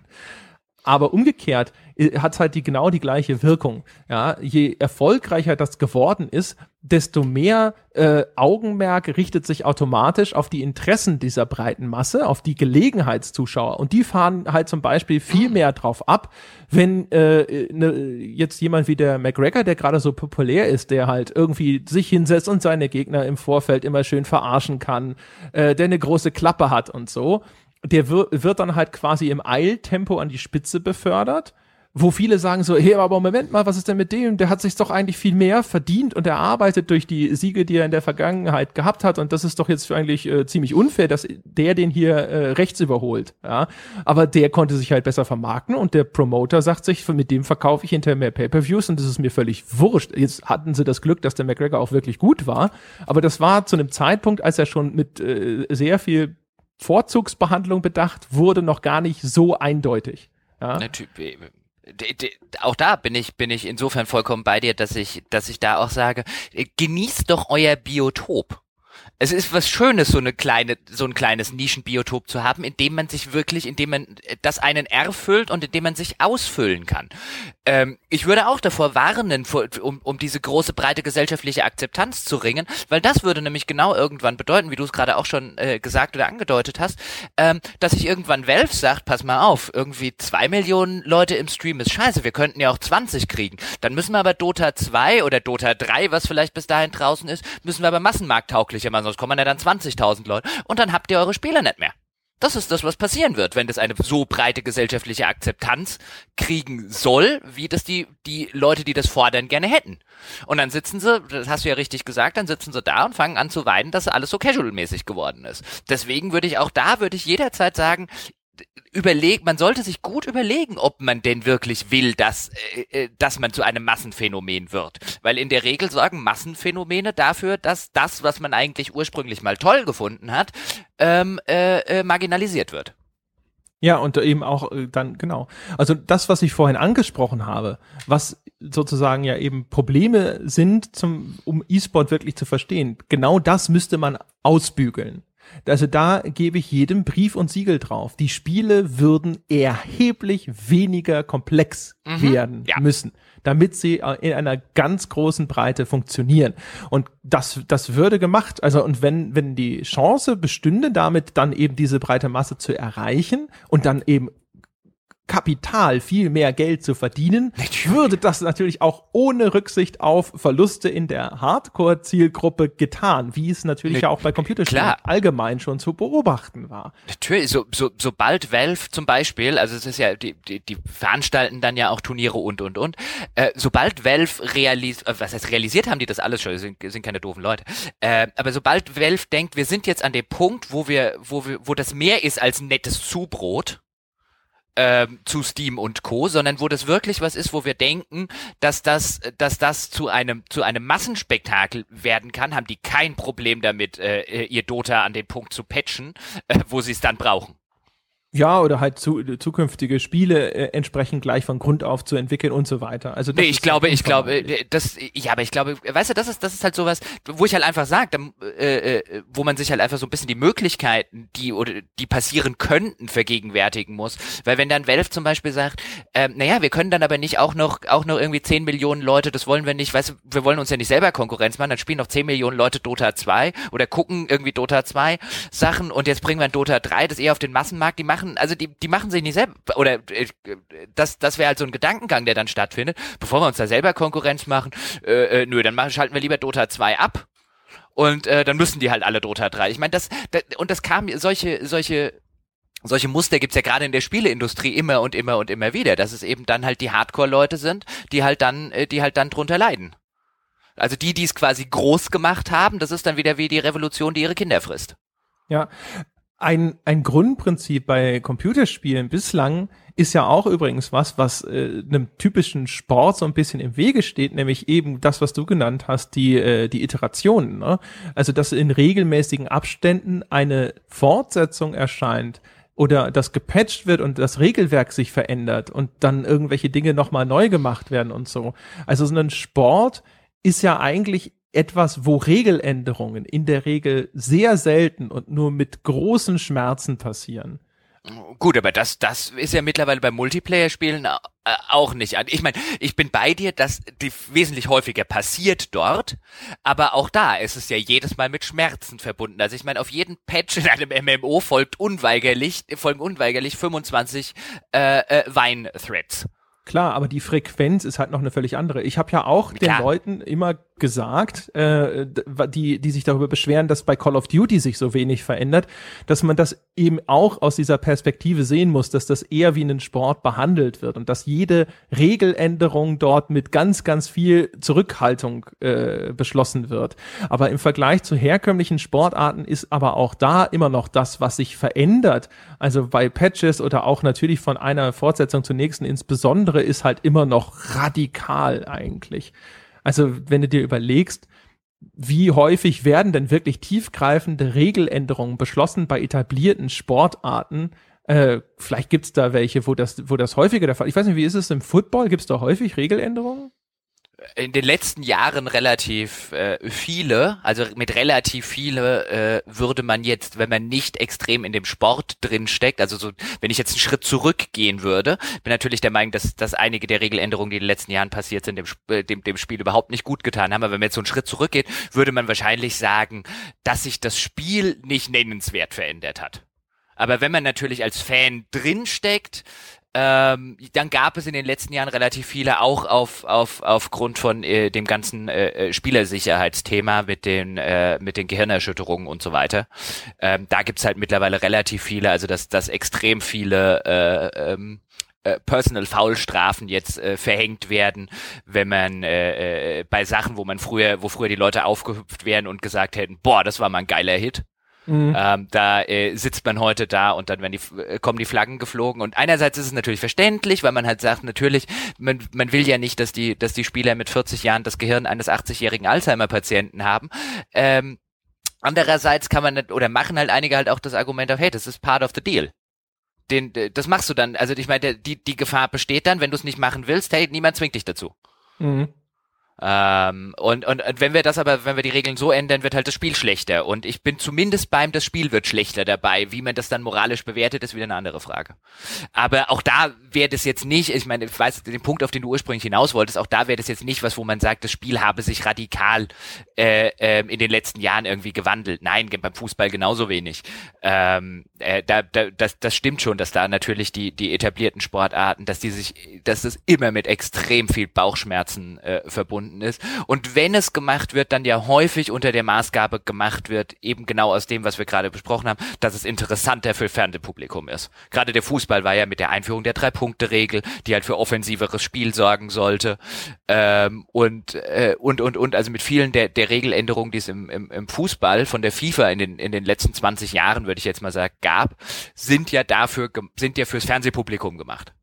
Ja, also ist genauso bei MMA. Da gab es natürlich vor allem viele Regeländerungen oder dann auch Regelzusätze, die dafür äh, sorgen sollten, dass der Sport überhaupt gutierbarer wird. Ne? Also am Anfang gab es da wirklich ganz minimale Rulesets und dann hat man halt gemerkt, so ist das viel zu brutal und viel zu barbarisch für den durchschnittlichen Fernsehzuschauer und hat halt einige Regelungen eingeführt, die das Ganze dann hinterher eher wie äh, ja zu einem Sport machen als zu einem Spektakel, wenn du so willst. Und hat natürlich aber auch zu Regelungen geführt, die unter Fans halt äh, entweder stark diskutiert werden, so unter dem, ja, früher, als man noch äh, den am Boden liegenden Gegner auch noch treffen, äh, treten durfte, ja.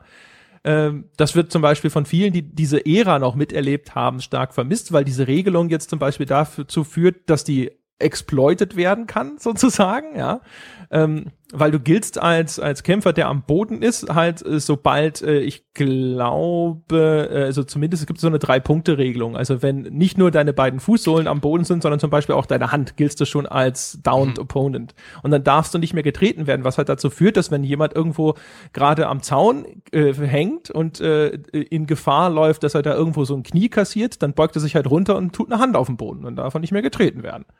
Oder es gibt eine Regelung gegen sogenannte 12 to 6 Elbows. Also du darfst keine Ellbogenschläge machen, die äh, von den, den Uhrzeiger, äh, im Uhrzeigersinn von der 12 auf die 6, also so gerade von oben nach unten ausgeführt werden. Und aber alle anderen sind legal. Und dann gibt's halt äh, welche, die halt das in so einem Bogen ausführen, was dann die meisten Schiedsrichter durchgehen lassen, wo dann aber mm. alle da sind. Es ist überhaupt kein Unterschied. Das ist total idiotisch, dass das eine erlaubt ist und das andere nicht. Und ja, aber das sind halt das auch Regelungen, die halt eingeführt wurden, weil man gemerkt hat, so ist das äh, für eine Fernsehausstrahlung jetzt okay. Genau, also und, und das wird halt auch dem, äh, hatten wir ja gerade, es wird halt auch dem dem E-Sport blühen. Ich habe hier in der in der ähm, in der Zwischenzeit mal ganz kurz was nachgeguckt, nämlich wie es eigentlich tatsächlich so um die um die Anerkennung als Sportart steht, weil es mich jetzt auch interessiert hat. Das hatten wir ja ganz am Anfang und lese jetzt zum Beispiel nur bei, bei Wikipedia, dass eben der der deutsche Olympische Sportbund E-Sport nicht als Sportart anerkennt. Das ist eine Überraschung. Ja, na, das ist selbstverständlich. Und dann gibt's da halt einen ganz langen Absatz auch unter äh, äh, unter der ähm, äh, unter der Prämisse ist es denn? Und äh, dann dann äh, lese ich da, er weist die typischen Eigenschaften einer Sportart auf, wird dann, äh, äh, oder zumindest einer Denksportart, könnte man ihm über irgendwie diesen Denksport beikommen. Und wo ich dann auch finde, ich meine, das ist halt eine dieser Sachen, die ich immer wieder häufig lese in diesen, in E-Sports-Diskussionen, ist diese ganze Sportdiskussion. Und ich finde sie so äh, noch das ist jetzt halt vielleicht schon mal was, was wir, was wir am Anfang so thematisiert haben. Das finde ich halt den langweiligsten Aspekt. Also dieses, dieses pure, ist doch Schwanz, ob dich der Deutsche Olympische Sportbund jetzt als Sportart anerkennt oder nicht. Zumal, wenn man bei diesen ganzen olympischen Sportbünden und so weiter, ich will ja gar nicht wissen, ob man von, warum sollte man auch von diesen ganzen korrupten Sportbünden als irgendwas anerkannt werden? Ich wollte gerade sagen. Das ist doch so Schwanz. Das also warum man. Komitee vor allem natürlich, äh, ausgerechnet. Ich, also, also warum die dann, warum man dann auch noch echt immer Teil von was werden will, wo man eigentlich doch sonst bei den anderen Sportarten daheim sitzt und sagt, oh, diese, diese, dieses, diese ganzen, diese ganzen korrupten alten Herren, die da sitzen, gehen ja gar nicht. Aber dann will man, also das ist ja immer das Schöne, wie, wie das Anti-Establishment immer selber zum Establishment werden will. Ja, weil man es ja dann anders machen wird. Das Olympische Komitee hat ja vor gar nicht so langer Zeit, das habe ich auch wiederum, aber also ich hoffe, ich erzähle jetzt keinen Quatsch, weil ich habe das auch wieder nur so secondhand auf meinen MMA-Webseiten mitbekommen, weil es da eine große Welle geschlagen hat. Da gab es eine Diskussion, ob man ausgerechnet das Ringen aus der Liste der olympischen Sportarten ja, ja, das halt damals soll. Auch ja, wo natürlich alle gesagt haben, what the fuck, wahrscheinlich war das so ziemlich eine der ersten olympischen Sportarten überhaupt, aber ja. und warum hat man überhaupt darüber diskutiert? Weil es zu wenig Leute bei den Fernsehübertragungen interessiert und man guckt, ob man das nicht durch was Interessanteres ersetzen kann. Richtig, natürlich hat man das so nicht gesagt. Man hat ja gesagt, dass es eben nur noch sehr wenige Leute gäbe, die das spielen würden und und und und und. Also die Begründung war ja nicht eben eine, hört mal zu, ihr Ringer, euch guckt Kassau zu. Deswegen ja. macht er jetzt nicht mehr mit. Ähm, das hat man natürlich nicht gemacht, klar.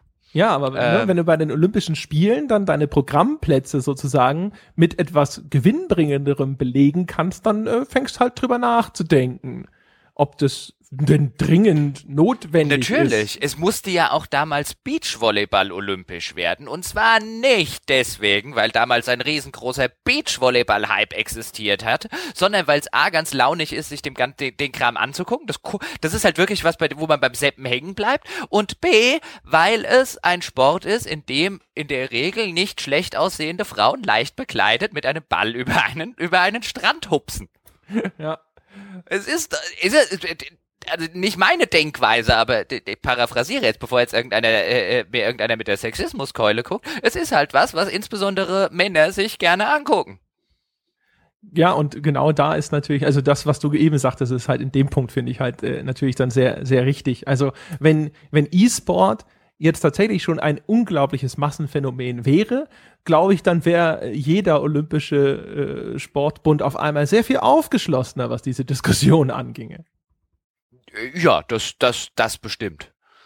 Ähm, also die natürlich. Also ich sag mal, an dem, an dem, an der Stelle weiß man es dann wahrscheinlich. Also wenn oder äh, wenn wenn die Dinger nicht mehr nur im Internet übertragen werden, sondern äh, ARD und ZDF oder irgendwelche Privatkanäle äh, Millionen und Abermillionen an den äh, äh, Rechten der nächsten, was weiß ich, World Cyber Games oder sonst was ähm, äh, ausgibt, dann weiß man, dass man im Establishment angekommen ist. Ja, ich glaube, wir können übrigens äh, an der Stelle jetzt äh, offiziell sagen, dass es die E-Sport-Folge geworden ist. Ja, ich glaube, ich ich wollte vorher noch mal einen einen Bogen schlagen zu anderen Dingen aus der Spieleindustrie, die wir nicht äh, äh, verstehen.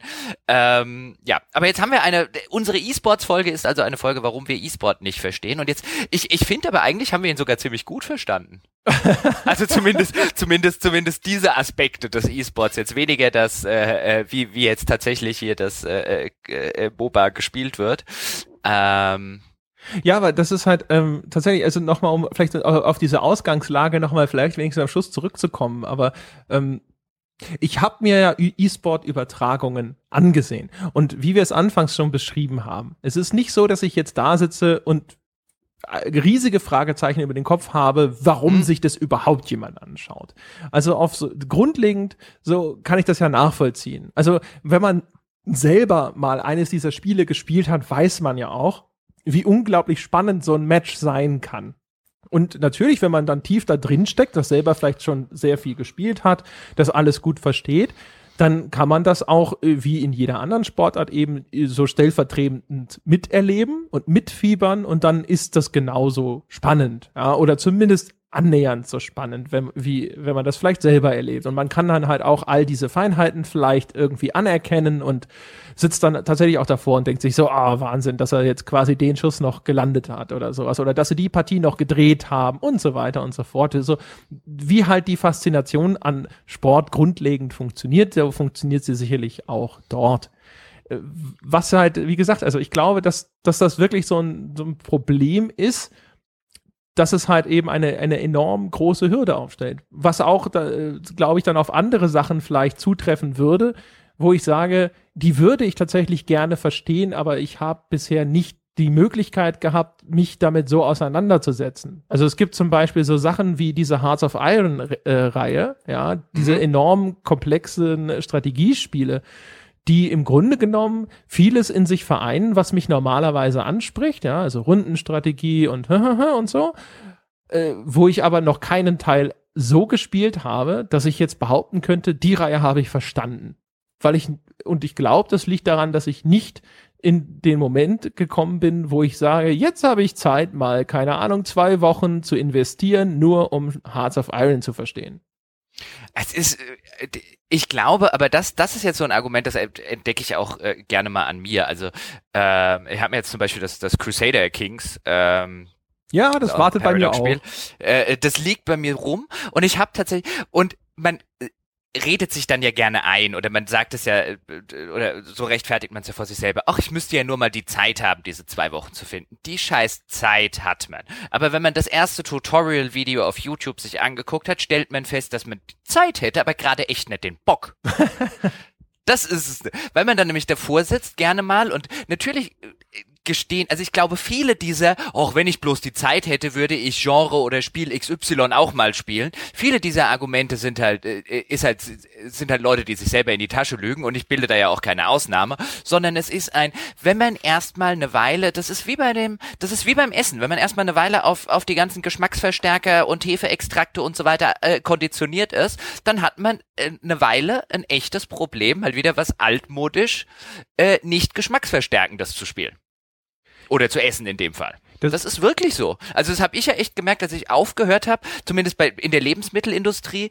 Äh, äh, das hat bei mir echt ganz gut funktioniert, dass ich vor einem Jahr aufgehört habe, den ganzen industriellen Scheiß zu essen äh, oder zumindest weitestgehend. Ähm, äh, dann dauert das eine Weile, bis man keinen Heißhunger mehr auf den Scheiß hat, weil man den sich halt einfach angefuttert hat, das Verlangen nach diesen Geschmacksverstärkern. Heute finde ich die extrem widerlich. Ähm, äh, und heute schmecken viele der Sachen, die ich früher gerne gegessen habe, wie Flugzeugnahrung. Und äh, so ähnlich kommt mir das aber auch manchmal bei Spielen vor. Wir sind halt mittlerweile von diesen, von vielen Casual-Geschmacksverstärkern, oder Casual ist vielleicht das falsche Wort, aber von vielen dieser modernen Geschmacksverstärker, die wir jetzt ja endlos thematisiert haben, auch schon im, im Rahmen dieses Podcasts, sind wir so an den Geschmack gewöhnt, dass es uns schwerfällt, wieder diesen Schritt zurückzugehen und zu sagen, ähm, also früher hätte ich mich mit so einem Crusader Kings äh, äh, äh, eingelassen, weil das einfach ein Spiel ist, was klingt, als wäre das total super für mich. Heute fällt mir dieser Schritt, mich darauf einzulassen, viel schwerer, weil ja überall dieses, dieses leichte oder dieses Casual Bling Bling auf mich wartet, dass ich da doch noch was machen könnte, wo die Hürde viel, viel weniger hoch ist. Das ist wie beim Essen. Natürlich, ich weiß ja, dass mir das, dass mir das selber gemachte Chili zum Beispiel, in dem halt keine Geschmacksstoffe und dieser ganze Scheiß drin ist, viel, viel besser schmecken wird. Aber zumindest jahrelang ging es mir halt so, dass ich halt gesagt habe, naja, aber die Pizza vom Pizza-Lieferdienst ist halt einfach viel bequemer. Das wäre vielleicht mal was, was wir uns für den Podcast vornehmen sollten, weil das Crusader Kings 2, das habe ich auch und ist es genauso ein Spiel, das darauf wartet. Ich habe schon zwei Anläufe unternommen. Ich habe das äh, das ist halt das Problem, ich glaube, das habe ich schon mal erzählt. Ich spiele dann das Tutorial, habe immer noch keine Ahnung, lasse es dann aber wieder eine Weile liegen und dann stehe ich da und denke mir, scheiße, jetzt muss das Tutorial nochmal anfangen. Du hast schon wieder eigentlich alles vergessen. Genau. Und dann sitzt du davor und denkst dir, oh, wieso machen sie denn das? Und das ist ja eigentlich so eine schlechte Spülerführung und ne, ne, ne, ne, ne. Ähm, und, und dann denkt man sich aber wieder dieses, ich, ich würde ja gerne nicht so denken. Also ich würde es ja gerne wieder so spielen können, wie ich das vielleicht mit 16 gespielt hätte. So, wo, wo jedes dieser, ich weiß nicht, wie das funktioniert, deswegen will ich jetzt rausfinden, wie das funktioniert, und deswegen probiere ich das jetzt aus. Und inzwischen fühlt sich das manchmal bei solchen Spielen halt wie Arbeit an. Ich meine, das ist, glaube ich, halt auch das, das, das Problem, was die haben, ähm, äh, wenn wir, wenn, wenn, wenn immer wieder drüber geredet wird, warum, äh, warum die Spiele immer so mittelmäßig bewertet werden oder warum die nicht mehr Leute spielen und warum das nicht populärer ist. Es ist halt wirklich eine, es ist halt Arbeit im, im, im, im Sinne wie Kochen Arbeit ist. Deswegen essen die meisten Leute Fastfood heutzutage. Oder viele Leute. Ähm, äh, und man muss sich da so ein bisschen zu zwingen. Ja. Und wenn du natürlich, wenn du natürlich an jeder Ecke und Ende äh, im übertragenen Sinne die Dönerbude oder den McDonalds oder den Burger King oder den Subways stehen hast, dann wirst du immer weniger Leute finden, die sich dazu zwingen. Ja, das ist so ein bisschen wie Sprachenlernen, habe ich ab und zu das Gefühl, was auch so einen großen Hügel am Anfang hat. Sobald man so eine gewisse Kompetenz erworben hat und anfangen kann, äh, vielleicht Literatur in der Sprache einigermaßen zu bewältigen oder die Filme zu sehen und dann quasi durch so eine, ich nenne es mal halbwegs lebendige Teilnahme an dem der, der Sprache tatsächlich weitere Kenntnisse zu erwerben, dann fängt es an Spaß zu machen. Und am Anfang ist es tatsächlich eher ein mühsames, äh, ich muss diese, diese Vokabeln lernen oder ich muss diese Grammatik verstehen und diese Strukturen. Das muss alles erstmal be begriffen sein, bevor man anfangen kann, damit Spaß mhm. zu haben. Und ich habe das Gefühl, dass diese Spiele sind halt so ähnlich. Du hast, also bei dem Crusader Kings ist es tatsächlich so, ich bin halt nie an den Punkt gekommen, wo ich eine Kompetenz in dem Spiel errungen hatte, wo ich dann anfangen konnte, wirklich damit zu spielen, also Dinge auszuprobieren, äh, äh, das Wissen irgendwie gewinnbringend anzuwenden und mich darüber zu freuen, dass ich da eine erfolgreiche Strategie oder so entwickelt habe, sondern es war immer nur ein, was ist das? Was macht es? Wie genau. geht das? Aha, in welcher Beziehung steht es zu Dingsbums? Oh, guck mal, da passiert was. Was ist das? Wieso? Ja, warum passiert das? Ja. Genau. So, so geht's einem. Und was, was, was zumindest mir immer wieder bei sowas auffällt, ist dann, wie wenig sich die Fans dieser Spiele durch ihr, also ich äh, beziehe das jetzt auf die Allgemeinheit, auf niemanden persönlich, um Gottes Willen, es gibt natürlich Ausnahmen, aber wie sehr die, die gefühlt aus meiner Sicht als Außenstehender die Community oder wie wenig Gefallen die sich tut mit ihrem, mit ihr, in ihrer Außendarstellung. Das sind so Spiele, wo ich immer wieder von Fans lese, die dann irgendwie jeden andere als Casual Drecks Noobs und äh, äh, und so weiter. Äh, äh, Dark Souls ist so eine andere Spielereihe, wo ich auch und wo ich dann denke, ich und wo ich mir immer wieder so denke, manchmal ertappe ich mich dabei. Ich will das Spiel gar nicht äh, äh lernen und gut finden, dann werde ich am Ende einer von denen.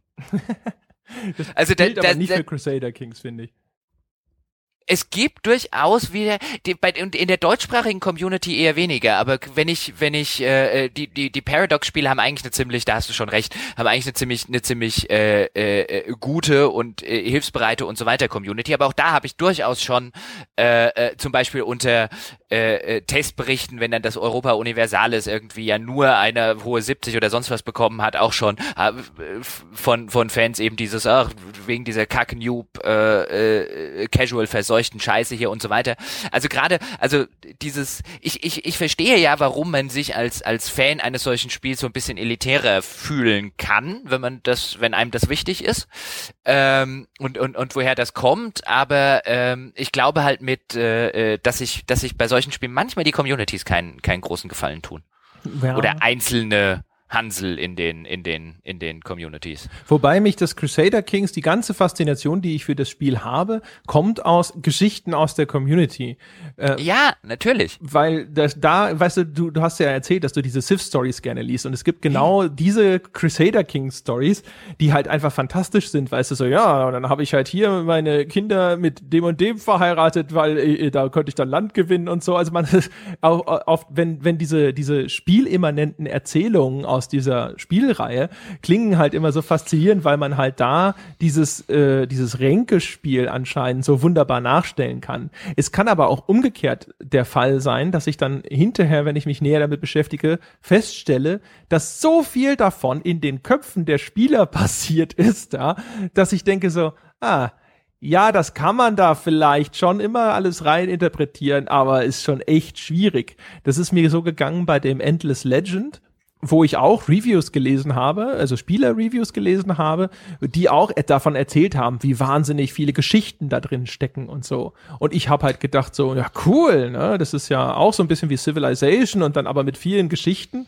Und diese Geschichten entstehen halt dadurch, dass halt diese Völker äh, so paar, als so ein paar Textbausteine als Hintergrundgeschichte haben und dann so hier und da gibt es so ein paar Questaufgaben, wo dann das nochmal unterfüttert wird. Aber dann sitzt du so davor und denkst dir dann hinterher so, Ah, ja, okay. Ich hatte Sunless Sea mit seinen Geschichten im Kopf, ja, aber tatsächlich ist es halt so, wie wenn bei Civilization noch äh, eine, immer eine kleine Charakterstory zu Gandhi mit dabei wäre. Nö, das würde es ja eher schlechter machen. Ja, also äh, das ist schon ganz nett, aber es ist halt, es ist, es ist halt einfach nur ein großer, großer Graben äh, zwischen also find, diesen Geschichten und der, der Realität, die man im Spiel tatsächlich erlebt. Also außer dem, was man sich dann halt natürlich wie immer in seiner Fantasie dazu denken kann, sobald man erstmal richtig drin ist.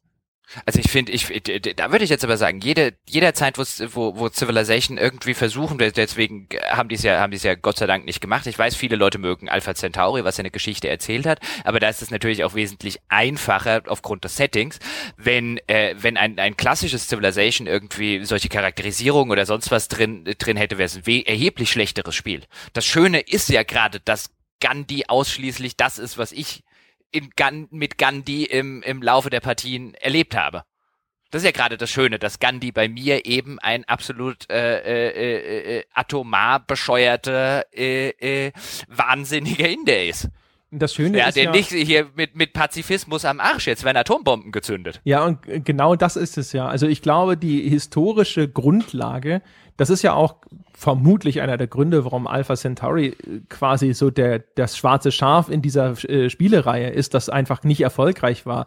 So viele Dinge in Civilization sind dadurch, dass sie reale Bezüge haben, viel einfacher nachzuvollziehen und viel einfacher zu erinnern. Durch diese ganze Science-Fiction-Technologie und sowas, dann heißt halt alles irgendwie wieder anders und so und du musst halt erstmal lernen, was denn jetzt was ist, während wenn du in Civilization, keine Ahnung, äh, jetzt irgendwie die, die Straßen baust, dann leuchtet dir ein, dass dadurch deine Einheiten sich wahrscheinlich schneller bewegen können, wenn du die gebaut Natürlich. hast. Natürlich. Ne? Und, und auf der ganzen emotionalen Ebene ist es halt was völlig anderes, ob dir Gandhi oder äh, äh, Königin Elisabeth die zweite oder sonst äh, die erste oder sonst wer Atombomben um die Ohren äh, fackelt oder ob das halt irgendein fiktiver Science-Fiction-Charakter äh, XY tut. Das ist hat halt wesentlich weniger Impact ja. Weil da musst du, um den überhaupt, also das wirst du gar nicht hinkriegen, um den an einen Punkt zu bringen, wo die, wo die, wo die Geschichte die Protagonisten aus Civilization hingebracht hat. Also da, da, da müsstest du Unsummen äh, äh, an Arbeit alleine in, in solche Charakterisierungen reinstecken, damit der jemals irgendwie dieses Level erreicht, diese Figur. Das deswegen wundere ich mich Nazis. übrigens, dass es so, deswegen übrigens, das wäre so ein anderer Punkt. Ich wundere mich immer wieder, warum es so wenige historische Spiele gibt oder so wenige Spiele, die die historisch äh, die historische Settings haben und sich und sich die ganzen Figuren und so weiter, die es dort gibt, zunutze machen. Ja. Aber das wäre ein äh, Gesprächsthema für einen anderen Tag. Aber da, wo ich immer wieder denke, wieso geht, wieso bestehen Spiele so oft darauf, ihre ganz eigenen Universen und alles zu entwerfen? Und ja, ich, gutes Worldbuilding ist ja schön, ist, ist ja was Feines. Aber du kannst auch ein gutes historisches Worldbuilding machen. Also gerade Assassin's Creed ist jetzt zum Beispiel so eine Serie, wo, wo man, finde ich, schon gemerkt hat, dass sie in ihren frühen Teilen extrem davon profitiert haben. Jetzt mittlerweile ist halt ist halt äh, ist halt der Trick. Es ist so wie wie bei Arjen Robben, wenn man den Trick halt äh, es es hundertste Mal gesehen hat, ist er nicht mehr ganz so geil wie beim ersten Mal. Ja, deswegen sagte ich gerade, da sind wir wieder bei den Nazis. Ne? Wir hatten ja schon ein paar Mal erwähnt, dass die halt als Gegnertypus so beliebt sind, weil man halt nicht erklären muss, warum es äh, die aufzuhalten gilt. Und da Richtig, hast du natürlich völlig recht. Das ginge, da gäbe es noch ganz viele andere historische Persönlichkeiten oder historische Schauplätze, Gegebenheiten und so, die man sich auf die Art zunutze machen könnte, dass man eben nicht diese ganze Arbeit immer von Grund auf selber leisten muss, weil halt einfach ein gewisses Vorwissen existiert, äh, wo die Leute automatisch wissen, wie sie die Dinge einzuschätzen haben. Natürlich, also wenn ich wenn ich jetzt zum Beispiel an so ein an so ein an so ein äh, Dishonored denke, wo viele Leute mögen das ja, aber wo ich stelle mir dann immer wieder vor, wenn so ein Dishonored halt hingehen würde und würde so eine also die die Sorte Spiel halt einfach und würde nicht versuchen sein sein sein das hatten wir ja schon mal äh, sein im, im, im Podcast sein etwas etwas äh, staffagenhaftes äh, Dunwall hieß es glaube ich oder? Dunwall ja Dunwall, ähm, äh, äh, äh, da so quasi die eigenen Potemkinschen Dörfchen zu bauen, wo man hinter die Fassade blickt, ist da nicht mehr viel. Und würde jetzt zum Beispiel so ein Alternate History Setting im deutschen, äh, im deutschen Kaiserreich zum Beispiel machen zu Zeiten des Ersten Weltkriegs. Ich, ich glaube, da könntest du halt so, also jetzt nur als ein Beispiel, ich glaube, da könntest du aus der Geschichte so viel rausziehen und müsstest das gar nicht alles selber bauen, ähm, wo, womit du dich vielleicht als, als etwas kleineres Team halt einfach auch eine Runde übernimmst. Ähm, und hättest, hättest halt am Schluss was. Ich denke mir zum Beispiel auch jedes Mal bei Assassin's Creed oder bei den neueren Assassin's Creed, oh, das ist ja ein cooles Setting. Oder was weiß ich, so deutsches Kaiserreich fände ich echt mal ein nettes Setting. Oder wegen mir auch Deutschland zur Zeit des Nationalsozialismus. Auch sowas fände ich als Setting einfach mal unfassbar spannend. Aber dann spielst du halt immer wieder das gleiche Spiel drin. Mit den gleichen Geschichten. Und dann denkst, stellst du halt irgendwann fest, okay, äh, äh dass das London in der industriellen Revolution-Setting äh, äh, hilft halt auch nur bedingt weiter, wenn man halt irgendwann feststellt, dass man das gleiche Spiel halt schon fünfmal gespielt hat.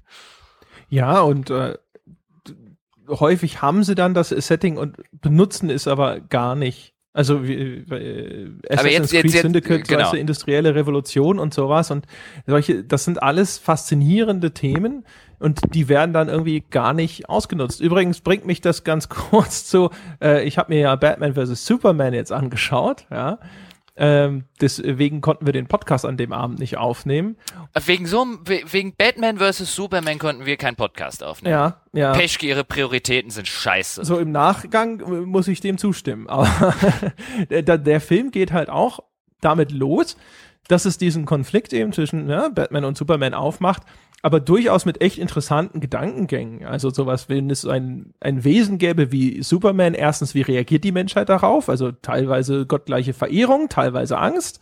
Und äh, wie müsste man den nicht eigentlich reglementieren? Wenn der jetzt rund um die Welt äh, fliegt und Gutes tut, es aber sowas wie ein universelles Gutes gar nicht gibt, sondern einfach, das ist jetzt halt das, was Superman für gut hält. Also wenn er jetzt ein Kind aus einem brennenden Haus rettet, ist es wahrscheinlich relativ eindeutig noch, aber wenn er jetzt zum Beispiel anfängt, Terroristen wegzulasern, dann äh, wird es schon sehr schwammig, weil der Terrorist selber, der kämpft gegen von mir aus irgendeine Besatzungsmacht oder sonst irgendwas, oder ob jetzt eingebildet oder nicht, und glaubt selber wahrscheinlich auch Gutes zu tun. Und äh, we, we, müsste der irgendeiner Kontrolle unterworfen werden oder nach welchen Maßgaben dürfte der überhaupt handeln und würde er sich darauf einlassen und so weiter. Und das ist eine super interessante Prämisse und dann, äh, dann schmeißen sie es weg. Okay, ich habe übrigens gerade, während du erzählt hast, mal so Interesse halber, äh, früher hätte ich jetzt, wenn mir jetzt jemand erzählt hätte, er hätte irgendwie einen, einen netten Film äh, gesehen, hätte ich jetzt bei IMDB mal geguckt, was da die, die Rating, das Rating sagt. Und ich, das finde ich zum Beispiel eine nette Parallele zur, zur Spieleindustrie. Äh, da werden wir wahrscheinlich irgendwann auch mal sein. IMDb, die IMDB-User finden ja mittlerweile einfach alles geil. Irgendwie. Also wenn du bei IMDb, das war früher so ein, oh, mehr als sieben Sterne, mehr als äh, bei den bei den Sternebewertungen mehr als sieben Sterne, oh, du, du konntest dich eigentlich darauf verlassen, dass ein ziemlich guter Film ist, so vor 10 oder 15 Jahren. Heute Batman vs. Superman 7,6. Ich meine, die, die Hobbit-Filme, ich habe das irgendwann mal mit den Hobbit-Filmen gemacht, wo ich echt der Meinung bin, dass das mit der größte Rotz ist, den ich jemals im Kino gesehen habe. Also auch dilettantischer Rotz. Ähm, äh, 7, irgendwas, 8, irgendwas. Ähm, ist ganz schön, wie, wie, wie, äh, äh, äh, wohin das offensichtlich führt, wenn, wenn man diese, wenn man diese, wenn man diesen User Reviews nur mehr Zeit gibt. Man muss aber dazu sagen, dass die IMDb-Ratings, je länger man sie laufen lässt, dann realistischer werden. Das ist, glaube ich, mit 8, irgendwas gestartet bei Batman vs. Superman. Und es hat natürlich auch viel damit zu tun, dass äh, die Hersteller inzwischen genauer verstanden haben, was sie tun müssen, um das zu beeinflussen. Also in dem Fall halt erstmal ja, Premieren mit super Hardcore-Comic-Fans machen, die der, der, Hobbit, kriegen, der ne? erste ne? Hobbit hat eine 7,9. Tatsächlich. Äh, das ist, das ist das beste Beispiel, dass User-Reviews für Nachsch sind. Ja. Okay. Also zumindest aggregierte 7,9. Also ich will gar nicht wissen, der, nach was laut den Usern der IMDB der Hobbit alles besser ist als ähm, angeblich. Und das war wirklich einer der schlechtesten Filme, die ich je im Kino gesehen habe. Ich will gar nicht wissen, was dann der zweite und der dritte Hobbit haben. Äh, Moment, das kann ich dir äh, gleich dann sagen. Aber ja, das ist, das ist mir jetzt nur aufgefallen, als ich äh, für den Superman jetzt sind wir natürlich äh, weit äh, weg äh, vom vom Thema gekommen. Äh, der zweite hat auch 7,9 und der dritte, der dritte, oh Gott, war der dritte schlecht. 7,5. Also da waren aber auch die IMDB-User waren aber auch der Meinung, dass ein richtiger Rotz war. Meine Güte. Ja, nur 7, ja, ich sag ja. Das, äh, die, die Seite ist halt, die ist wirklich, das war vor, vor 15 Jahren oder so, oder äh, war das so ein, wenn neue Filme rausgekommen sind, oder ich habe mir auch Filme angeguckt aufgrund des Ratings von denen. Das war so meine Go-To-Seite für jede, für alles Filmmäßige. Und in den letzten Jahren ist das halt einfach ein, ähm, äh, äh, sind die, sind die User-Reviews dort einfach so schlecht geworden, ähm, dass dass die Seite vollkommen unbrauchbar für mich ist. Also außer ich will natürlich irgendein Trivia über irgendeinen Film rausfinden, aber als äh, Bewertungshilfe äh, äh, vollkommen ungeeignet. Das ist so ein cautionary tale against äh, aggregierte Userwertung, IMDB ich weiß nicht, warum die, ob die von Trollen übernommen wurden oder ob, äh, äh, ob, ob einfach die, ob man einfach die Floodgates so weit aufgemacht hat, dass einfach so viele Massengeschmack-Leute reingestürmt sind, die jetzt jeden Rotz geil finden, keine Ahnung. Aber ähm, die Seite ist, also das ist wirklich, wenn man irgendwann eine, wenn irgendwann eine, äh, äh, äh, wenn irgendwann Medienwissenschaftler eine wissenschaftliche äh, Arbeit zu diesem Thema aggregierte Userwertung und ihr Wert und so weiter, ist IMDB ein tolles Studienobjekt. Ja, also vorausgesetzt ist es nicht gefaked. No. Ne? Ich glaube, das sind einfach zu viel. Also ich glaube, da ist einfach zu viel zu viel dabei. Also äh, bei IMDB ist mittlerweile wirklich an dem Punkt, wo, wo, wo Spielemagazine sozusagen sind. Es ist fast unmöglich, einen Film zu finden, der nicht wenigstens irgendwie eine hohe 5, irgendwas besitzt.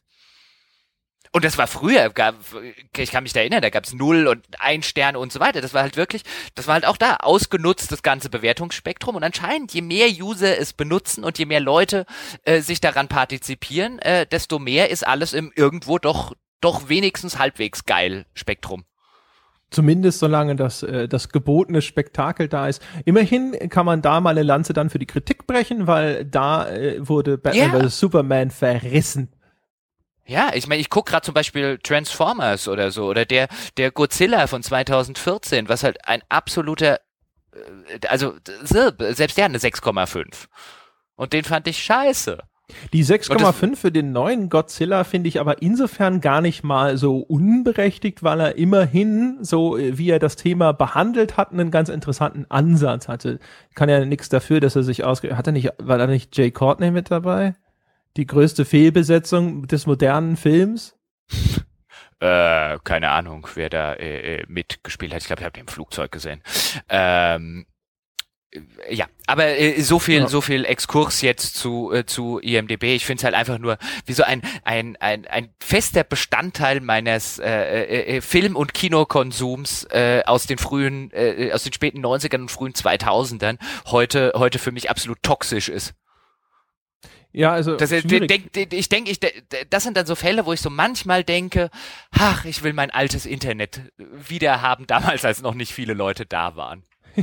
ja, ja äh, und da gib mir wir, mein Treehouse zurück. Da haben wir, haben wir schön den Kreis geschlossen zu unserer äh, Empfehlung von vorhin, dass man äh, vorsichtig sein soll, ob man sich äh, wünschen soll, dass eine mm. breite Akzeptanz oder ein breiter Zuspruch für das äh, Medium, den Sport oder die Unterhaltung deiner Wahl tatsächlich etwas ist, was du haben möchtest.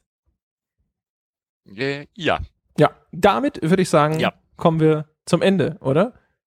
Äh, äh, ja, langsam, aber sicher wäre es, äh, findet zumindest meine, ist, ist zumindest der Räubusch-Tee auch der Meinung, dass er, dass er gerne nochmal das Tageslicht sehen würde. genau. ja. Das heißt, meine Damen und Herren, äh, Sie haben sich richtig entschieden, denn wir sind ja immer noch ein absoluter Nischen-Podcast, ja.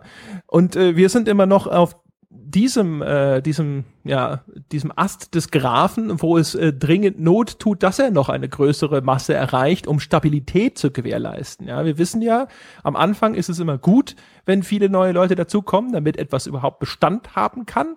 Und wir sagen rechtzeitig Bescheid, wenn wir dann an der Grenze stehen dazu, dass wir Mainstream werden und dann können sie auch aufhören, uns weiter zu empfehlen. Bis dahin ist die Pflicht jedes anständigen Podcast-Hörers wie immer die 5-Sterne-Bewertung auf iTunes. Nur so behaupten wir uns gegen diese ganzen anderen Mainstream-Podcasts, die es da schon gibt und sind sichtbar irgendwo in der iTunes Top 10. Das heißt, wer es noch nicht gemacht hat, bitte, bitte, bitte, geht los holt euch dieses blöde iTunes-Programm. Wir wissen, es ist nicht das beliebteste Programm auf der Welt, aber es ist das nützlichste, denn damit kann man uns diese Bewertung geben. Wer noch mehr tun möchte, kann auf Patreon vorbeischauen. Einfach auffindbar via unserer Homepage gamespodcast.de und kann dort den Podcast monatlich mit einem selbstgewählten Betrag ab einem Dollar aufwärts unterstützen. Unsere Standardempfehlung ist, wir sind so vier bis fünf Dollar im Monat wert, aber jeder Dollar zählt, außer ihr seid noch unter 18 oder ihr seid ohnehin knapp bei Kasse. In dem Fall bitten wir euch herzlich, behaltet euer Geld, gebt es für die Dinge aus, die wichtig sind, wenn man knapp bei Kasse ist, also zum Beispiel Essen,